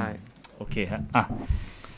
เพศศึกษาที่ไปสอนเรื่องความหลากหลายทางเพศจะมีไปเพื่ออะไร โอ้ อันนี้ก็ชัดเจน ชัดเจนค่ะ อันนี้ก็ agree ร้อยเปอร์เซ็นต์ค่ะ เออคิดว่าถ้าเกิดในโรงเรียนมีเรื่อง mental health 101 หรือเรื่อง gender study 101 การโดนบูลลี่ หรือว่าการที่จะให้น้องๆ โตมาแล้วพร้อมกับความ equality ตรงเนี้ยจะแบบมันจะง่ายขึ้นอีกเยอะเลยอะครับ เพราะว่าเราเราต้องให้น้องๆ เข้าใจ diversity ตั้งแต่ในวัยเด็กเลยอะครับ อืม ใช่ ตอนเรียนเรียนที่ไทยใช่ไหมครับ เรียนที่ไทยแต่เรียนเป็นหลักสูตรอินเตอร์ค่ะ อ๋อ แปลว่าเราก็ไปใช้เป็นมาตรฐานไม่ได้เขื่อนเนาะอาจเขื่อนเอออาจจะ compare ประสบการณ์ชีวิตของเขื่อนกับผู้ฟังที่เรียนคนละระบบค่อนข้างยากเพราะเขื่อนไม่รู้จริง ๆ ว่าโอเคระบบเรียนไทยเป็นยังไง แล้วในระบบโรงเรียนแต่อินเตอร์เขาช่วยให้เราเข้าใจเรื่องความหลากหลายทางเพศไหมที่เขื่อนเรียนมาไม่มีค่ะแม้กระทั่งโรงเรียนอินเตอร์ก็ตามนะถ้าวัยที่เขื่อนเรียนเออเออระบบอินเตอร์ในเมืองไทยนะคะอืมยังไม่มีแต่คิดว่าที่อังกฤษกำลังเริ่มจะมีแล้วครับ แต่ว่าที่เมืองไทยเนี่ยตอนที่เคยเรียนไม่มีค่ะ หนังสือตำราก็ยังเป็นเด็กหญิง เด็กชายครับอะไรอย่างนี้อยู่ครับ แต่แต่แต่อืมก่อนก่อนเราข้ามนะ แต่ว่าเดี๋ยวนี้ดีขึ้นนะครับ เพราะว่าอย่างมาเวลแบทแมนนี่เขาอยู่ในมาเวลป่ะครับ ไม่แบทแมนอยู่ดีซีอ่าดีซีอ่าเกือบละ เกือบโดนทัวร์ลงแล้วอย่างแบทแมนเนี่ยล่าสุดเหมือนเขาประกาศว่าโรบินก็เป็นไบเซ็กชวลนะครับ อ๋อเหรอฮะ มี new release อืมเพราะฉะนั้นเนี่ยเราเราจะเริ่มเห็นแล้วว่า cul- culture culture ที่เด็กๆเข้าถึงเนี่ย เริ่มมี diversity มากขึ้นอืม แล้วมันเริ่มจากตรงนั้นนั่นแหละ เพราะถ้าเกิดเรา normalize เขาตั้งแต่เด็ก เขาจะโตมาแล้วพอเขาเจอกับคนที่เป็น LGBTQ+ หรืออะเขา get ทันทีเขา get เลยเขาบอกอ๋อก็นี่ไง เหมือนโรบินไง ถ้าในอนาคตมีคนในสังคมไทยบอกเป็น non binary เอานี่ไงเหมือนหมวยเลย ใช่อ่าใช่ค่ะ โอเคก็คือการมีตัวอย่างให้เห็นมันมี reference ใช่ค่ะแล้วทำให้คนเข้าใจและยอมรับ ตอนเด็กๆอย่างเงี้ยพี่ สิ่งที่เกิดขึ้นกับ LGBTQ community เลย คือตอนเด็กๆ เวลาเขาดูหนังฮอลลีวูดหรือเขามองใครเป็นไอคอนหรืออะไรอย่างเงี้ย หลายๆ ครั้งคนที่เป็น LGBTQ มองขึ้นมาแล้ว เขาหา reference ไม่เจอครับอืมเพราะไม่มีใครที่ represent สิ่งที่เขาอยากเป็นทำให้เขารู้สึกแบบผิดปกติทำให้เขารู้สึกหลงทางอย่างเงี้ยครับ แต่ทางกลับกันถ้าเกิดเรามีไอคอนหรือมี representative ที่เป็น LGBTQ+ ทำให้เขาสามารถเป็น reference ได้อย่างเงี้ย ก็จะโตมาในพื้นที่ปลอดภัยมากๆเลยค่ะ โอเคครับผม อะ สุดท้ายนะฮะ โอ้ย นี่เป็นปัญหานอกจากเรื่องเพศคือตะคริวกิน คุยกว่านั้นอะจริง ๆ ที่ผ่านมาปิดบังตัวเองมาตลอด ไม่กล้าเปิดเผย เว้ยว่าชอบผู้ชาย เพราะที่บ้านอาม่ากับอากงครอบครัวไม่โอเคอ่าขนาดเปิดเป็นทีวีเจอซีรีส์วายเขายังรีบปิดหนีแล้วรีบหันมาบอกเรากับบอกน้องบอกหลานว่าเขาไม่โอเคกับหมู่บ้านเป็น L เอ่อกับน้องในหมู่บ้านเป็น LGBT น้องไปทำนมอาม่าถือกับว่าเสียชาติเกิด เออ coming out นี่มีข้อแนะนำบ้างไหมได้ครับ ครับผม อะแบ่งเป็นสองพาร์ทเหมือนเดิมนะครับครับ ครอบครัวเนี่ย เรามี ทุกคนนะอยากให้ที่บ้านเป็นพื้นที่ปลอดภัย อืม แต่หลาย ๆ ครั้งที่บ้านไม่ได้เป็นพื้นที่ปลอดภัยครับ ครับ แล้วยิ่งในบ้าน LGBTQ ครอบครัว LGBTQ หลาย ๆ ครั้งที่บ้านไม่ได้เป็นพื้นที่ปลอดภัย เพราะฉะนั้นจะให้คำตอบกับการ coming out เนี่ย เดี๋ยวเดี๋ยวค่อยสรุปให้ตอนหลังนะครับ ครับ เพราะฉะนั้นโอกาสที่ที่บ้านไม่เป็นพื้นที่ปลอดภัยเนี่ยมีแน่นอนเพราะหลาย ๆ ครั้งถ้าเกิดเราเข้าใจว่าที่บ้านต้องเป็นพื้นที่ปลอดภัยแล้วมันไม่ใช่ กลายเป็นว่า ที่บ้านก็ไม่ใช่เรารู้สึกผิดปกติอีกเพราะไม่ใช่อย่างเงี้ยโอเคนะครับกับการที่บ้านได้เป็นพื้นที่ปลอดภัย เพราะแบ่งเป็นสองอัน เราจะมี given family กับ chosen family อืม given family คือครอบครัวที่เราเกิดมา อันนี้เราไม่ได้เลือกแต่เราเราไม่เกิได้ดมาเลือกเกิดมาที่ไหนอ่ากับ chosen family หลาย ๆ ครั้งคนที่เป็น LGBTQ+ community เนี่ยต้องอยู่กับ chosen family หรือครอบครัวที่เราเลือกเองครับว่าจะเป็นแฟนเป็นคู่ชีวิตเป็นเพื่อนหรือครอบครัวที่เราสร้างขึ้นมาเองอืมขอแบ่งกัน part นี้ก่อนนะครับ อันที่สองการจะ come out เนี่ย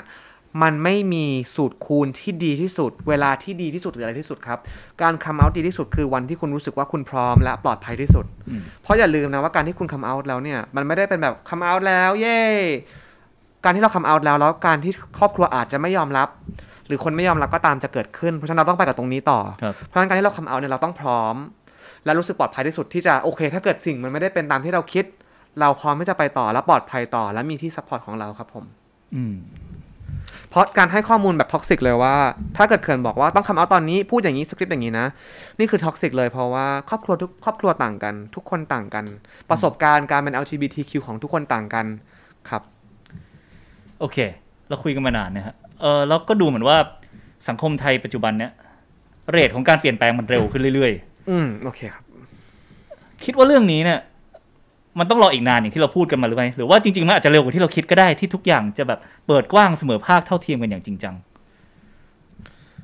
เขื่อนไม่สามารถให้คำตอบที่เป็นแฟกต์ได้ แต่เขื่อนสามารถให้เป็นมุมมองความคิดมุมมองเขื่อนได้เขื่อนว่าตอนนี้มันเริ่มบูมแบบเริ่มบูมอะครับ คนเริ่ม aware มากขึ้น แต่ว่ายังต้องทำงานกันอีกเยอะเลยครับครับ ถ้าเป็นไปได้แน่นอนอยากให้มันเร็วๆเลยอืมแต่คิดว่ายังต้องทำงานกันอีกเยอะเลยครับโอเคใช่ แล้วเขื่อนอยากอยู่ตรงไหนครับ ในในการเปลี่ยนแปลงครั้งนี้อยากทำอะไรมากที่สุด สิ่งที่เขื่อนโฟกัสเลยก็คืออยากทำเรื่อง awareness นะครับอืมให้ให้ให้มี awareness ว่าเออ LGBTQ+ community คืออะไรทำไมต้อง LGBTQ พื้นที่ปลอดภัยคืออะไรอืมทำไม equality ถึงสำคัญอะไรอย่างเงี้ยครับเขื่อนว่าเขื่อนอยู่ใน part เป็น awareness เป็น awareness ครับ โอเคฮะอะสุดท้ายนี้ถ้าสมมติว่าให้พูดกับคนที่ฟังมาทั้งหมดแล้วเขานั่งแบบ อย่างนี้อยู่อะไรเงี้ย จะ step แรกในการเปิดตัวเองเพื่อเข้าใจความหลากหลายตรงนี้ครับคืออะไรฮะเอา step แรกสุดเลย โอเค เอาเรื่องง่ายๆเลยนะครับ ทุกคนยังไม่ต้องงง กลับมาที่แนวคิดแรกเลย หลายๆ คนยังอยู่ในโลกที่แบ่งว่า gender มีแค่ชายกับหญิงอืมแล้วทุกคนก็นับ ทุกคนก็ก็บอกผมก็ก็เนี่ยก็ร่างกายเป็นแค่ชายกับหญิงจะมาอะไร ถ้าคุณยังมีแนวคิดนี้อยู่ แล้วบอกว่า LGBTQ ไม่มีจริง แค่นั้นก็ผิดแล้วอืมเพราะว่าเรื่องเซ็กส์เนี่ยมีชายหญิงแล้วเราก็มี intersex ด้วย intersex ก็คือคนที่ มีทั้งเพศชายและเพศหญิงอย่างเงี้ยครับคืออวัยวะเพศใช่ไหมใช่ครับเรื่องอวัยวะเพศครับ อันนี้ไม่เกี่ยวกับเรื่องจิตใจเลยนะเกี่ยวกับทางใช่ชีกับชีวภาพเลย physical โอเค physical sense ครับเพราะฉะนั้นถ้าเกิดเราคุณจะเอาวิทยาศาสตร์มาบอกว่ามีแค่สองเพศ แค่นั้นก็จบแล้วถ้าว่าไปต่อไม่ได้ แปลว่าก็ต้องกลับคำว่าโอเคอ๋อเข้าใจแล้ว แปลว่าทฤษฎีเนี้ยมันใช้ไม่ได้จริงแล้วแปลว่าตรงเนี้ยคือพื้นที่ปลอดภัยในการค่อยๆ เรียนรู้อืมคุณไม่ต้องรู้ทั้งหมดและรู้ดีทั้งหมดนะครับครับผมแต่คืออยากให้ทุกคนน่ะอยู่ในสถานะที่พร้อมจะเปิดรับและเปิดฟังและเปิดใจค่ะ โอเคครับผมวันนี้ขอบคุณเขื่อนมากนะครับ เป็นประเด็นที่คุยกันได้อีกยาวมากเลยนะแล้วก็ได้เห็นว่าสุดท้ายมันไม่ใช่เรื่องของเพศหรอกมันเรื่องของความเป็นคน แล้วในมิติความเป็นคนมันเพศเป็นเรื่องหนึ่งศรัทธาก็อีกเรื่องวัฒนธรรมก็อีกเรื่อง แล้วก็อีกหลายอย่างมากมายครัเอบอคือการเปิดกว้างก็ดี แต่การเปิดกว้างเสร็จแล้วเข้าใจอย่างลึกซึ้งในผู้อื่นด้วยมันก็ช่วยขยายโลกของเราไปด้วยนะใช่ค่ะวันนี้ผมไม่ได้เป็นแบบเขื่อนแต่ผมเข้าใจเขื่อนมากขึ้น ผมรู้สึกว่าโลกผมก็กว้างขึ้นนะครับ ก็วันนี้ขอบคุณมากๆนะครับที่มาในวันนี้นะครับ คุณหมวยเขื่อนก็ติดตามได้นะฮะทั้ง YouTube ทั้ง IG ครับ แล้วก็เออเอาแต่ถ้าอยากเป็นคนเป็นจิตบำบัดยังไม่ได้ใช่ไหมคนไข้ยังไม่รับในไทยนะตรอนอนี้รออีกแป๊บหนึ่งครับ เดี๋ยวพอพอทุกอย่างเข้าที่มากขึ้น โควิดเข้าที่มากขึ้นอืมปลอดภัยมากขึ้นเจอกันแน่นอนค่ะ โอเคครับผมวันนี้ขอบคุณเขื่อนมากครับ ผมขอบคุณนะคครัรับบติดตามรายการเถื่อน Talk ได้นะครับ ทาง YouTube เถื่อน Channel และรายการอื่นๆทาง Facebook วรรณสิงห์และ Facebook เถื่อน Channel ครับผมขอบคุณครับ Oh, oh not bad.